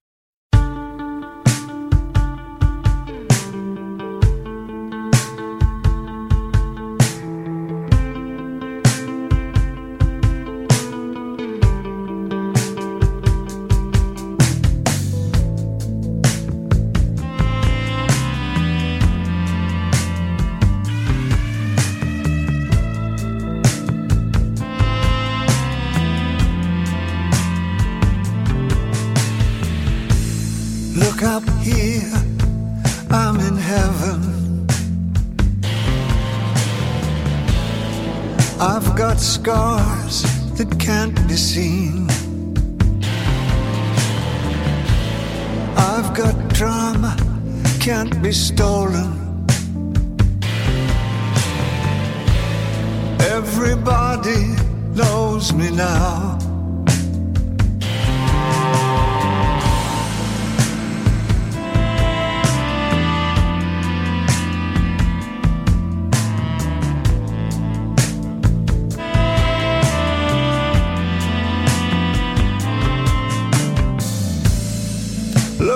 Here, man, I'm in danger. I've got nothing left to lose. I'm so high it makes my brain whirl. Drop my cell phone down below. Ez volt tehát David Bowie Lazarus című száma a Black Starról, illetve ugye a körülötte, amit elmondott Katalin, tehát az, hogy ho, mit is mutatott meg ez a lemez, amit, amit talán rajtunk kívül csak David Bowie. Tehát csak David Bowie tudott, és senki más eh, nem tudta, hogy ennek ilyen, ilyen más üzenete is lehet. Esetleg a Lemminél volt valami ilyen, ilyen üzenet, vagy pedig ilyen előrelátás? Ilyen ö, típusú vagy stílusú biztos nem, de mind a ketten, én úgy, gond, én úgy gondolom, mind a ketten még akkor is fel voltak készülve a halálra, hogyha voltak terveik. Mert nekem ez egyértelmű a Bowie klipje, és a Lemmy is azt nyilatkozta, hogy ameddig él, addig kimegy a színpadra, és lehet, hogy sokan azt hitték, hogy a színpadon fog összeesni, és, és tényleg még két héttel ezelőtt, a, két héttel a halála előtt koncertezett, tehát tervei voltak, új lemez, új dalok, ő ment volna rendületlenül, csak hát már nem lehetett. De én úgy gondolom, mind a ketten feldolgozták a halált. Tehát úgy haltak meg, hogy fel voltak rá készülve. Egyébként érdekes, hogy talán ez mutatja, hogy ezek az emberek tényleg azzal foglalkoztak, az volt a munkájuk, ami, ami az életük is, vagy amit, amit ők igazából talán nem is lehet azt mondani, hogy szerettek, hanem ami, ami a zsigereikbe volt, hisz, hiszen ugye tehát a végtelenségig bírtak volna újabb és újabb dolgokkal előállni, vagy nézzük meg Chuck Berry-t, aki ugye most már 80-on fölött van, vagy talán már közelít a 90-hez, és, és még, még mindig ad eh, zenéket, tehát föl, föllép, holott már talán 20 évvel ezelőtt megtehette volna azt, hogy, hogy hátradőljön, és hogy tehát ezeknek az embereknek valószínűleg ez az élet. Hát, hogy most játszol a Johnny B. Goodot, már nem nagyon lehet ugyan felismerni, de az tény, hogy, Hogy a Chuck közel Berry- 90 és ott áll a színpadon, és játszik. Hogyha már Chuck Berry-t említettük, eh, egy másik, eh, másik mondjuk úgy, hogy déli eh, stílus, ugye a Dixieland, hogy, hogy átevezzünk a harmadik, harmadik ikonikus személyiségben Kó Sándornak a vizeire. Talán ugye nem volt annyira elterjedt, főleg talán Európában nem, az angol zenének a, a népszerűségével vagy elterjedtségével talán itt összesen lehet mérni azt, amit a Dixieland jelentett, de Benkó Sándor talán, eh, talán ezen belül világhírességnek számított, jól gondolom, ezt innét Közép-Európából nézve. Abszolút, abszolút igen. Egyértelmű. De tehát nem csak, nem csak Közép-Európában, vagy nem csak Európában, de őt Amerikában is elismerték. Ez a, ez a legnagyobb dolog. Hogy Amely a, Dixieland zenésznél a kiinduló. Ez egy hatalmas dolog. Ronald Reagan személyesen fogadta őket, és tudomásom szerint a Dixieland műfajban európai előadók, előadók közül csak őket fogadta az állam. De lehet, hogy ez már, Röviden- ez már megdőlt. az Röviden, után. hogyha Lemmy és David Bowie esetében is egy kis áttekintéssel szolgáltatók, kit kérhetek meg, hogy legalább a legfontosabb pontokat Benkó Sándorról elmondjuk? Mind a ketten Benkós szakértők voltak. 1940-ben született ő lényegében villamosmérnöknek tanult, de a zene szeretete az megvolt az, az életében, és már 57-ben megalakította a zenekart, kezdeti sikereket is. És az, az Elértek? már Benko Dixielandben volt? Hát ez már, én úgy tudom, hogy a Benko Dixieland, bár nekem van puskám, puskám is, Én, én is úgy tudom, hogy hogy mindjárt Ez már kezdett. az igen, volt, igen, igen, ez igen, már az volt. Középiskolás korában ő már ezen a néven megalakította a zenekarát. Tehát a magyar könnyű zene történetében talán ők és a Bergendi zenekar volt a leg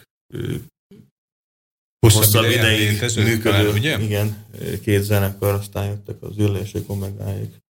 És hát ez kimondani sok jövőre lenne 60 éves a zenekar. 60 éves lett volna a Lett zenekar. volna, lett Értem. volna a zenekar, igen.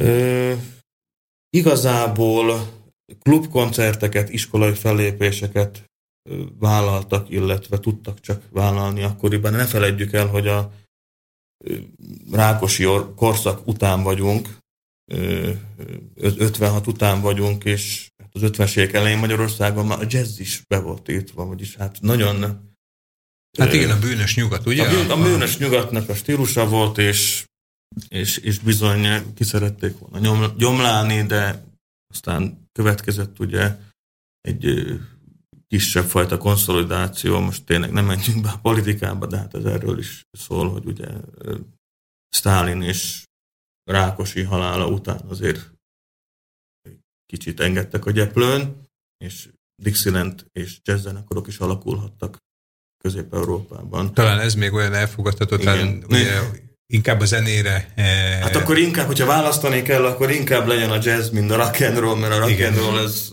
hatalmas nagy lázadásnak számított még a 60-as évek közepén is. És mondjuk ebben, tehát ugye, hogy Magyarország is elhangzott, illetve az, hogy, hogy elsősorban amerikai zenéről van szó, hogy lehetett ebbe valami logikát látni, főleg akkor az 50-es években, hogy egy amerikai rétegzene, legalábbis Európában nézve amerikai rétegzene, hogy, hogy ennyire népszerű lesz ezen a vidéken, és tehát az, hogy valaki épp ebbe fog belekezdeni. Tehát, Hát, hogy Éppen ez, ez a kuriózum, meg ez a titok nyitja az egésznek, mert ö, ö, ők voltak a, az első fecskék. Tehát ö, ilyen zenét Magyarországon még nem játszottak, és lehet, hogy ez volt a, nekik a szerencsék, vagy az előnyük is, amellett, hogy Benko is, és hát a muzsikusai is nagyon jól játszottak már a kezdetek kezdetén is, tehát ezt sikerült tökéletesen fejleszteniük. És igazán nagy sikerek, nagy sikereik csak a 60-as évek második felétől jöttek. Értem. És a 70-es, 80-as években voltak ők igazán, hát ez túlzás, hogy világsztárok, de vi- világviszonylatban is a témán ismertek. belül, hogy nagyon Igen, ismertek, ugye? igen, igen. Mert ugye voltak Magyarországon is, tehát a magyarországi zenei életbe például country törekvések, tehát voltak együttesek például a Bojtorián, ami ugye 10-15 éven keresztül, vagy talán még hosszabb ideig is eh, country-szerűt játszott. Igen, tehát ezek elég vicces kísérletek Mm, voltak. igen. Szerintem a Bojtorján meg a 100 fok Celsius, a maga Igen. ö, budapesti flaszteres ö, bluegrass Mhm. countryával. Fonográfra is azt mondják, de az se volt. Nem, nem, igazi country zenét szerintem csak Nashville és Memphis környékén lehet hallani. Na de akkor hogy, hogy igazi Dixieland zenét meg lehet Hát- Budapesten? Hát, nekik volt egy, jól tudom, egy, egy, egy, egy stabilan működő klubjuk, tehát Igen. nekik volt Igen. egy több tízezeres rajongótáboruk, és ugye, hogyha az ember nem tudná azt, hogy létezett egy Benko Dixieland band, vagy létezik, akkor azt mondaná, hogy oké, okay, hogy olykor-olykor egy kis Dixieland zenét az ember hallgat akkor, amikor épp az amerikai autók bemutatóját tartják, tehát hogy ilyen témához illő választásként, de az, hogy rajongóként Budapesten valaki Dixieland zenét hallgasson, Nem tulajdonképpen a Dixieland az a jazznek a legfogyaszthatóbb, legközérthetőbb formája. Tehát ez egy szórakoztató zene, viszont igényes szórakoztatás. Tehát vannak benne, sok lehetőség van benne szólózásra, improvizációra, amellett, hogy egy, egy kötött alapú, zakatoló eh, zenéről van szó, valahol mégiscsak jazz, mondjuk a jazzzenészek egy része lenézi, mint alantas stílust, viszont a nagy néptömegek pedig az, tehát, hogy tulajdonképpen az első lépés a jazz felé a, a néptömegek részéről, és igazából azért fontos, vagy azért jelentős ez a zene, mert sokan a Benko, Benkóéknak köszönhetően éreztek rá erre a Stílusra. stílusra, tehát hogy tovább léptek, és akkor... magát a stílust is. Igen, tehát hogy tovább léptek esetleg más mm, stílusokat is meghallgattak a jazzen belül, és ez volt így az első lépcsőfok a Dixieland, és igazából ö, azt is lehet rosszul játszani, meg lehet kiválóan is játszani. A zenészek tíz hang után meghallják, hogy ki a, ki a profi Dixieland játékos, és ki csak úgy imitálja. És ők tényleg nagyon profi módon álltak hozzá, és nagyon-nagyon tisztelték a, régi amerikai előadókat, és, és, és tényleg ezt ezáltal a tisztelt által övezve játszották a saját zenéjüket, és hát, még hagyományápolók. Tehát azt lehet, épp ezt akartam kérdezni, hogy róluk el lehet mondani azt, hogy ők egy tradicionális Dixielandet játszottak? Igen, igen, Igen, semmi, ö, semmi modernkedés, semmi fúzió nem volt benne. A fúzió az mit jelent? Hát ilyen esetben? crossover dolgok. Tehát Na most ez jó, hogy azt mondod, hogy az stílus crossover. Egyiket se értem. stílus kapcsolások, stílus vegyítések nem voltak benne. Tehát a, csak tiszta forrásból merítettek a New Orleans-i Dixielandből, és hát rendesen, én úgy tudom, hogy kutatták is, a, Igen, tehát a régi igen. bakelit felvételeket hallgattak, elemeztek. A washingtoni National Library-be, Nemzeti Könyvtárban van egy ilyen rész, ahol régi, tehát hogy tényleg bakelit lemezeket lehet hallgatni. Oda jártak, tehát úgy kutatták, mint Bartók a népzenét. Pontosan. Tehát ők elkötelezték volt a- magukat, vagy legalábbis Benkó Sándor. Ugye gondolom azért itt is volt fluktuáció a, a zenekaron belül, Mhm, talán a, a, a fix pont az volt Igen. mindig a Benkó De Sándor. tudom, hogy ugye? négy-öt alaptag még mindig benne van. Igen, Nagy Négy- Iván négy például a. Pozános, aki énekel is, Igen. aztán Benjos, Hát Állott már, voltak cserék, meg a bőgő és a dobtájékán is, de Mhm. például a zongorista az sokáig ö, velük volt, és ő is 2014-ben hunyt el. Értem. A Halmos Béla talán Igen, jól igen, igen, igen. Azért én kihasználnám itt a lehetőséget, hogy elmondjuk azért a Benko Dixieland Bandről is egy, hát mondjuk úgy, hogy sajnos a Benko Sándor halálán túl mutató dolgot, mi a szlovákiai szervezőktől, vagy pedig a szlovákiai képviselőktől kaptuk a műsor előtt ezt az információt, hogy nekik még sajnos a tragikus esemény előtt, tehát Benko Sándor halála előtt volt már egy szerződésük egy 2016-ra szóló kassai eh, koncertre, és eh, sajnos ugye a- az alapító halálával ez, ez meg is kérdőjeleződött, hogy vajon ez az együttes föl tud-e még lépni Benkó Sándor nélkül, és eh, épp ma igazolták nekünk vissza, hogy igen, hogy február 16-án Ka- eh, Kassán, a Művészetek lett. 19 órakor egy In Memoriam Benkó Sándor koncert lesz, ahol föllép még a most Benko Dixieland bandként szereplő együttes, de hát sajnos ezt már nem megerősített hírként, de úgy hallottam, hogy utána Benko Dixieland bandként már nem lépnek így föl van. eh, Én ma többet. olvastam az MTI-ben pont ezt a hírt, hogy hivatalosan megszűnt a Benko Dixieland Band, tehát ez a kassai koncert már a megszűnés utáni. Tehát ez egy utolsó után túl. utolsó- Mert hogy a. Motorhead is megszűnt, hivatalosan. Igen. Igen. Hát akkor aki erre a koncertre el tud jutni, az Ez egy... mindenképp jusson el, mert azt hiszem, hogy soha Igen. többé nem hallhat eh, Dixielandet magyar előadóktól úgy, ahogy ezektől az emberektől, akik közt olyan fiatalok is vannak a mostani felállásban, akik Benkó Sándor tanítványai voltak. Tehát, hogy Mhm. személyesen eh, foglalkozott a tani, tanítatásokkal. Zenei tanítvány? Zenei, igen. Igen. igen. Tehát, hogy eh, tulajdonképpen a saját pénzéből tanítatta őket, így mondom. Létrehozott egy alapítványt, és az alapítványnak az, az volt a feladata, hogy fiatal tehetségeket eh, tanít, tanítasson, tehát a tandíját fizessék tulajdonképpen, és a legjobbak pedig bekerültek a zenekarba. Például az új benjós srác, akit a eh, művészetek palotája eh, decemberben volt ez a nagy, nem, novemberben, eh, akkor mutatkozott be, és ő is így került a zenekarba. Úgyhogy gond- gondoskodott ő az utánpótlásról is. Elképzelhető, hogy ezek a fiatalok más néven, más felállásban, de együtt fognak maradni. Nagyon szeretném én például.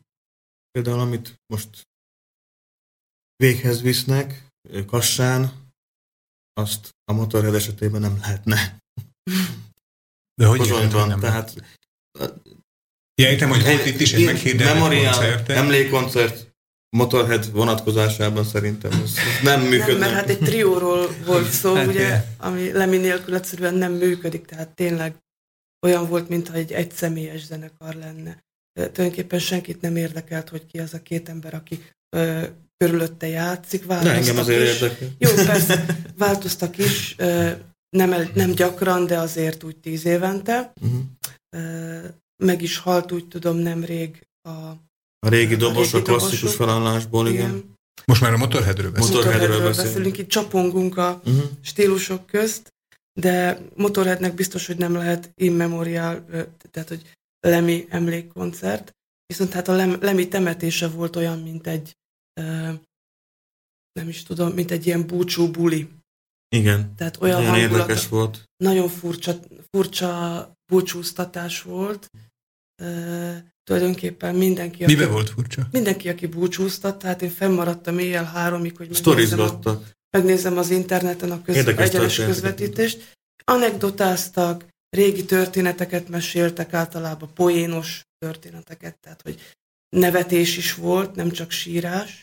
De És volt ilyen- ez is, az is. Ez is az is, tehát nagyon, tényleg ilyen nagyon csapongó érzelmek voltak, és nagyon szeretetteljes és mély és őszinte és jellem is Mhm. volt az egész, szerintem tetszett volna neki. Ö, Milyen, milyen érdekes, ugye, hogyha egy mondjuk úgy klasszikus lefolyású gyászszertartás lett volna, akkor azon csodálkoznánk, ugye, hogy egy lemminek hogy lehetett egy ilyen klasszikus Igen. gyászszertartás, de azért az is, hogy is mondjam, tehát azért megérinti az embert érdekességként, hogyha egy formabontó módon van ez a... Rendhagyó volt, de ez, ez Leminél szerintem nem volt annyira extravagáns, hogy Hmm. úgy, úgy mondjam. Ez pont olyan volt, amit úgy el lehetett képzelni. Voltak, akik ittak az egészségére, ott mindenki előtt bedobtak egy felest Lemi egészségére, és egyszerűen túlvilági egészség. Szerintem, Igen. hát egy embernek a temetése is jellemzi azt az embert. Például David Bowie úgy végrendelkezett, hogy neki ne legyen se temetése, se búcsúztatás, ne legyen semmi, ne legyen sírja sem, tehát hogy nem akart ilyen zarándok helyet csinálni a, abból a temetőből, ő sírjához ne járkáljanak ottan csókolgatni a fejfát, mint a Jim Morrisonnak Párizsban. Úgyhogy a mai napon, hát nem tudom, mikor megy ez adásba ez a műsor. Igen, ezt a hallgatóknak el kell mondanunk, hogy a mai adásunk fölvételről megy. Amikor mi beszélgetünk, akkor 2016. február 1 -e van, és nagy valószínűséggel eh, 2016. február 3-án szerdán lesz adásba ez a műsor. Tehát, hogy akkor február 1-ére virradóra a mi időnk szerint szórták szét a David Bowie hamvait Balin. Balin. Úgy döntött, hogy Balin akarja szétszóratni a hamvait. És ennyi. Értem. Tehát nincs sír, ahová zarándokolni fognak a rajongók. Na, ez még nekem is új volt. Hát elérkeztünk a, a harmadik negyedének a végéhez a műsorunknak. Most meghallgatnánk egy Benko Dixieland számot, és utána a következő negyedből, tehát a negyedik negyedbe pedig azért megpróbálnánk összefoglalni akkor, amit eddig még talán kimaradt az egyes előadókból. Nem tudom, hogy a eh, Kassai február 16-ai este 7 órakor kezdődő In Memoriam Benko Dixielandben koncerten el fog elhangzani, elhangzik-e majd, de hát eh, a YouTube szerint az egyik legnépszerűbb száma az együttesnek a Creole Jazz.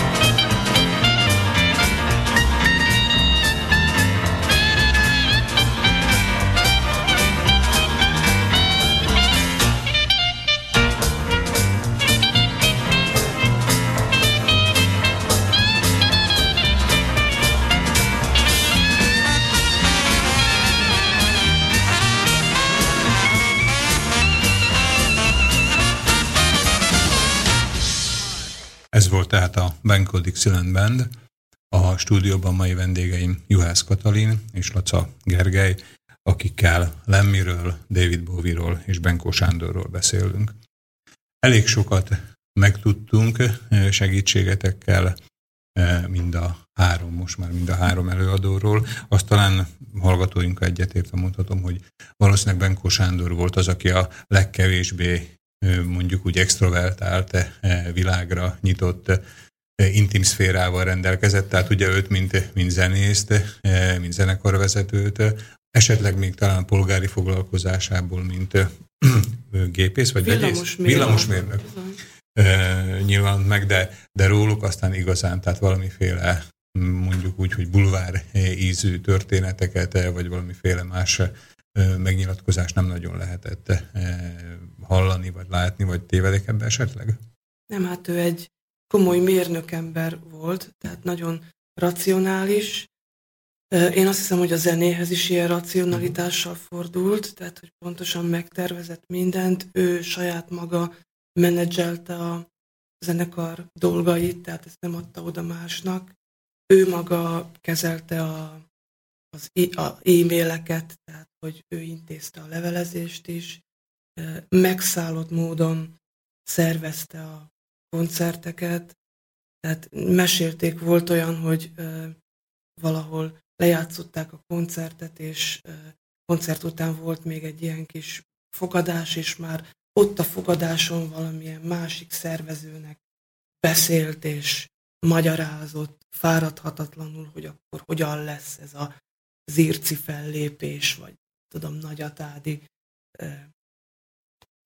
Nem csak a zenekarvezető volt, hanem, hanem egy, menedzser, egy minden. menedzser típus, típus volt tulajdonképpen a szónak a jó értelmében, tehát nem ez a mm, pénzhajhász, ö, gonosz menedzser, hanem mindenképpen a zenei érdekében is, a, és volt valami ilyen oktató-nevelő szándéka is ezzel. Tehát nagyon uh-huh. szeretett beszélni is a zenéről, nagyon tudott is beszélni a zenéről.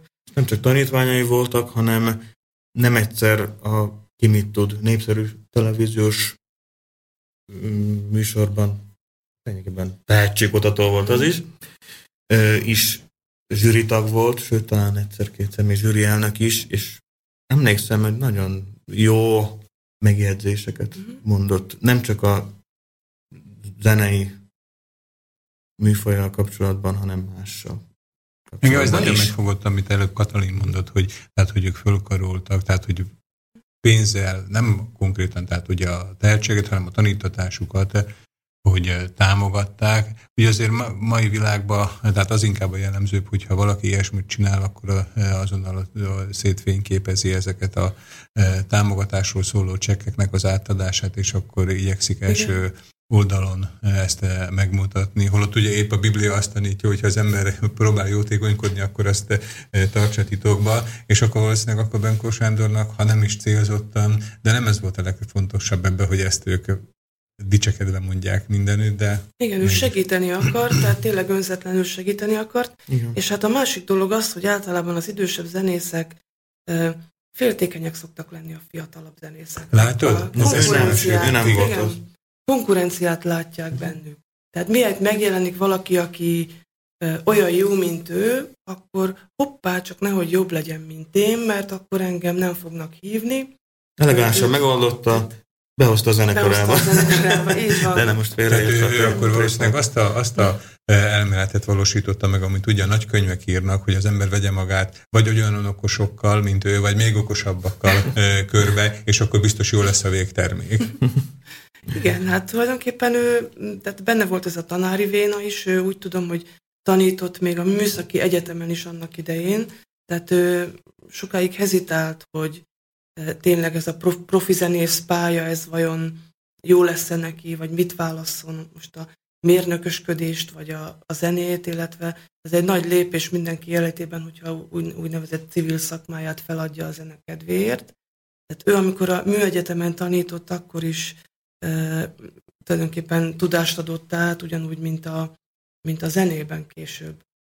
Úgyhogy, sőt, még azt hiszem, hogy könyv, könyvet is írt, egy olyan könyvet, amiből évekig tanítottak az egyetemen. Tehát, hogy ő villamosmérnökként is Uh-huh. karriert futott volna be, szerintem, de ott hagyta, tehát ott merte hagyni a 60-as években, amikor ugye tehát egy ilyen fajta zenével nem volt biztosan megélhetés, nem lehetett tudni, hogy ez bejön-e, fog-e tetszeni, meg lehet-e belőle élni. Most eszembe jutott Brian May, a Queennek a gitárosa, aki szintén Aki hasonló. fizikus. Fizikus Igen. csillagász, és Igen. most egy pár évvel ezelőtt doktorált le. Tehát Na. befejezte a tanulmányait. Elkezdte a 60-as évek végén, hogyha jól tudom, 70-es évek legelején, és most sikerült befejezni.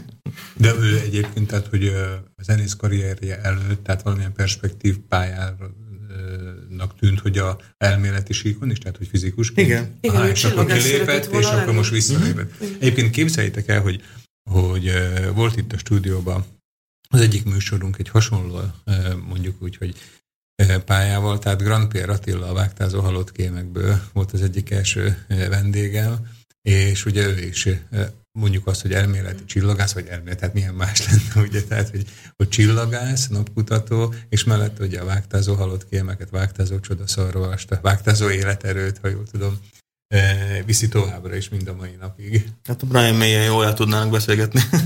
Ha jól el tudnánk beszélgetni. Értem. Gondolom Benko Dixieland koncertre ugye talán mi is, meg a hallgatóink nagy része is sokkal könnyebben tudott azért eljutni, mint egy Motorheadre, David Bowie-ról talán meg eh, nem is beszélve. Úgyhogy inkább úgy teszem fel a kérdést, hogy valaki személyesen tudott el a csapat eh, vagy az együttes közelébe eh, kerülni, esetleg Gergely vagy Katalin. Igen, hát öm, szerintem is alig találni valakit ebben a hazában, aki eddig kibírta ezt a műsort, és ha feltenném neki a kérdést, hogy volt-e Benko Dixieland Band koncerten, nyilván 10-ből 11 ember azt mondaná, hogy igen. Mert egyszerűen nem lehetett őket kikerülni, mindenütt ott voltak. Sok helyen lehetett velük találkozni nálunk is, tehát járták ezt a vidéket is rendszeresen. Például pár éve Dunaszerdáján is sikerült elcsípni őket. Tehát évente 150-200 koncertjük volt, azért ez hatalmas szám, és ebbe azért beleférjen 10-15 itteni koncert is, és hát én tehát volt szerencsém interjúzni is Benkő Sándorral, nagyon-nagyon tényleg élmény volt őt hallgatni, mert Tehát találkoztál vele személyesen? Igen, és úgy tűnt nekem, hogy ő jobban élvezi ezt az interjút, mint én, és úgy tűnt nekem, hogy olyan, mintha az első interjúját adná, úgy izgul, és az a csillogás a szemében, hát azt nem tudom visszaadni így rádióban, meg nem, nem is lehet, tehát, hogy akkora szeretettel és hévvel beszélt a zenéről, és annyira örült, hogy ezt a másik embert konkrétan engem érdekel ez a fajta zene, hogy azt nem lehet elmondani, tehát ez a régi, régi típusú, nagyon lelkes, szívvel, lélekkel zenész. Így van. Tehát ő látta rajtad az őszinte érdeklődést, és ettől fölvillanyozott. örült neki, örült neki, különben, tehát hogy, hogy mondjam, azon se lepődtem volna meg, hogyha fütyül rá, hogy érdekel-e engem a Dixieland, vagy sem, de láttam, hogy őszintén örül annak. Ilyen, hogy rutinból ad egy, Igen. egy interjút. Igen, egyáltalán nem rutin interjú volt, és hát mondanom sem kell, hogy nyomdakészen beszélt, tehát kevés dolgom volt vele, kevés utómunka volt vele, amit, amit a zenészek zöméről nem lehet el. Arról is beszéltünk a szünetekben még, hogy annyira eltérő karakterek voltak hárman, tehát Lemmy, David Bowie és Benko Sándor, hogy egy képzeletbeli háromszögnek a csúcsára lehetne őket helyezni, de ami közös volt bennük, az szerintem a, az, hogy a zenéért bármit képesek voltak. Ez egy nagyon jó megfogalmazás volt, tehát, hogy egy, egy zenei, vagy akár egy életmódbeli háromszög, ugye, tehát, hogy annyira távol állnak egy Életmódban annyira távol álltak, de zenével kapcsolatban hát természetesen azért is vitték valamire, mert nagyon komolyan gondolták, és hát maguk volt, mind, mind a hármójuk lényegében maga volt a zene. Maga volt a zene, más-más megközelítésben. Igen. Hm.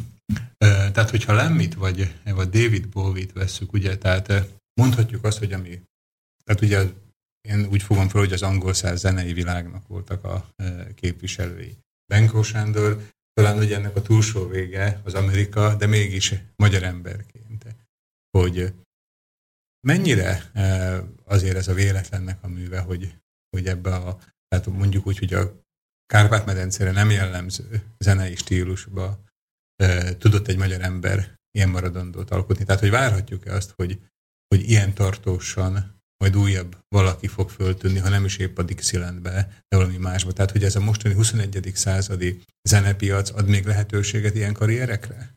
Hát igazából most sokkal nehezebb dolguk van a kezdőzenészeknek, mint, mint régen.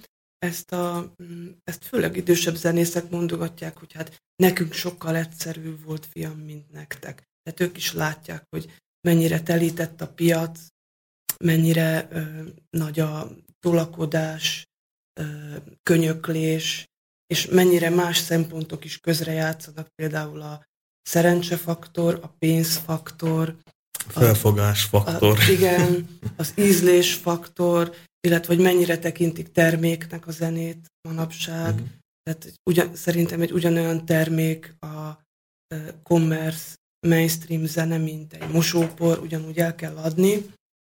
Ö, És ezek az emberek, illetve hát most konkrétan Benkó Sándor pedig egyáltalán nem nézte ezt az oldalát.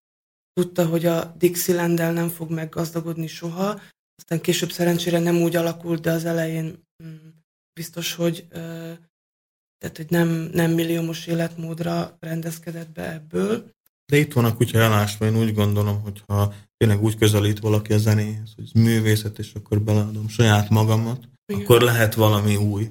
Talán ez valószínűleg mind a hármukra, hármójukra jellemző volt, igen. hogy nem, nem a pénz volt az elsődleges cél, ugye? Talán Igen, mindenkinek az a szerencséje volt talán lehet, hogy épp lemire legjobban, hogy, tehát, hogy, hogy tényleg azt élhette, és még fizettek is érte, amit ő igazából szeretett. Egyszer egy Rolling Stones könyvben olvastam azt, hogy Keith Richard mondta, hogy ha nem lettem volna zenész, akkor valószínűleg egy naplopó lennék, de legalább első rangú.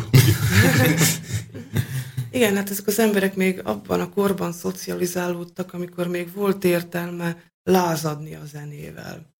Volt értelme ö, olyan dalszövegeket írni, ami szerintük hát forradalmat is szíthat. Ö, sokkal nagyobb ö, tétje volt a zenének. Ö, teljesen mást jelentett, mint, mint manapság. Tehát, hogy volt üzenete, ugye? Volt üzenete is, volt értelme is, most már inkább csak ö, célja van, commerce, commerce alapon, tehát már a kezdőzenekarok is inkább kalkulálnak, hogy Mhm. akkor most mennyibe fog kerülni a stúdió, mennyit fogunk keresni ezzel a lemezzel, és hogyha a borítót itt nyomtatjuk, akkor az ennyibe fog kerülni, ha máshol, akkor... Tehát, hogy teljesen úgy nézik ők is, mint, mint, mintha egy gyárban dolgoznának. Illetve, hogyha És- van üz- üzenet, akkor az meg nem kerül a felszínre. Igen, tehát hogy vannak nyilván most is olyan, tehát hogy olyan zenészek, akik szívvel lélekkel a zene miatt csinálják azt, amit csinálnak, csak éppen róluk hallunk a legkevesebbet, mert nem jutnak el hozzánk egyszerűen azért, mert nem fektettek beléjük elég pénzt. Tehát, hogy ma, Sajnos. Tehát amit mondtál ugye, hogy, hogy termékként kezeljük ma a zenét. Igen. Valószínűleg talán ugye ez volt a ma emlegetett előadóknak a, talán a fő szerencséje, hogyha a konstellációt nézzük, hogy egy olyan korba születtek, amikor a zene talán nem csak termék volt, biztos voltak ugye olyan előadók, meg olyan... Nem is hagyták ezt szerintem, hogy a zenéjüket termékként kezeljék. Igen. A, ugye általában az ember életével véget ér az a korszaka, amikor aktuálisan a figyelem középpontjába tud lenni. Természetesen készülhetnek ilyen emlékműsorok, mind a, eh, mindez a mai is itt a Szabad Rádióba, de várható az, hogy hármajuk közül, talán mind a hárman, mondjuk egy év múlva vagy öt év múlva is ö, rajta lesz a rádióknak a zenelistáján, vagy, a, vagy az emlékezetünkbe, tehát hogy, hogy a napi gyakorlatba találkozunk majd a zenéjükkel? Hát nagyon nehéz jósolni, Jó ez a kérdés. rádióktól is függ. Milyen rádióról beszélünk? Ugye most is ott tartunk, hogy a rádiók is úgy szelektálnak, hogy minél populárisabb, minél könnyebben emészthető zenékkel rakják tele a műsoridőt, hogy nehogy a kedves hallgató hát tovább tekerjen egy másik adóra. És mind a három, talán Benkó Sándor nem annyira, de Lemmy, illetve a Motorhead és David Bowie is a hát úgynevezett, nem tudom, réteg zene kategóriába tartozott. Tehát csak egy bizonyos réteg, egy nyitott, érdeklődő, kíváncsi réteg felé tudott mm, nyitni, tehát hogy Hát ma, mai vonatkozásban a benkolyek is, végül is. de mm, hát a Benkóék, Értem, hogy mit szeretném tehát mondani, a Benkóék persze. a legpopulárisabbak így ebből a hármasból, de a Dixieland se olyan, hogy hogy akkor meghallgatom és nem tekerek el, hogyha éppen a másik Mhm. adón éppen valami tud tud zene. Tehát nem a Dixieland változott meg, hanem a közízlés talán egy kicsit. Hát, és hogy öt év múlva, tíz év múlva milyen lesz a közizlés, tudjuk. azt ha én tudnám, akkor azt pénzért árulnám ezt a tudást. Így van. Sajnos nem lehet tudni. Hát azt, amit tudunk, mind a három előadóról, Lemmiről, David Bowie-ról és Benkó Sándorról, most kiegészíthettük azzal, amit mai vendégeinktől, Juhász Katalintól, illetve Laca Gergelytől hallottunk. Én köszönöm a meghívásnak, hogy eleget tettetek, és eljöttetek ide a Szabad Rádió stúdiójába. Köszönöm a hallgatóknak a figyelmet, amivel talán adóztak is ezeknek az előadóknak a, az emlékének, és talán záró akkordként, hogy ne legyünk igazságtalanok a Benko Dixielandben, de se a When the Saints March eh, Going Marching In, tehát ugye amikor a zentek bevonulnak, bízva abba, hogy a zenének legalább a szentjei lesznek ők hárman. Köszönöm szépen a Mi is nagyon szépen köszönjük a meghívást. Oh Lord, I want to be in that number.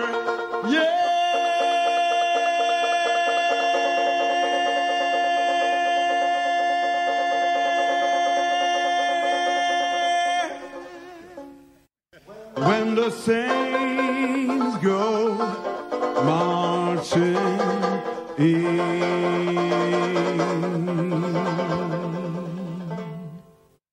Oh, when the saints go marching in. Oh, when the saints go marching in. Oh, Lord, I want to be in that number. When the saints go marching in.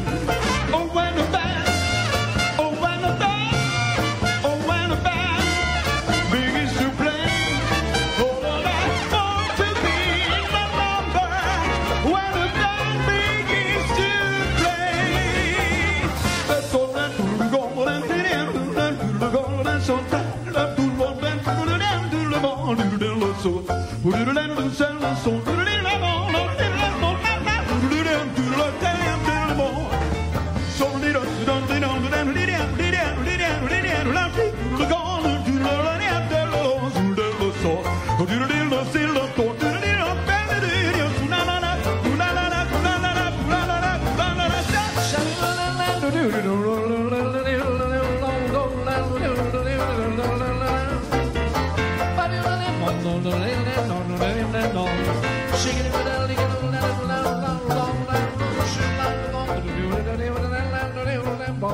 dum dum, chicken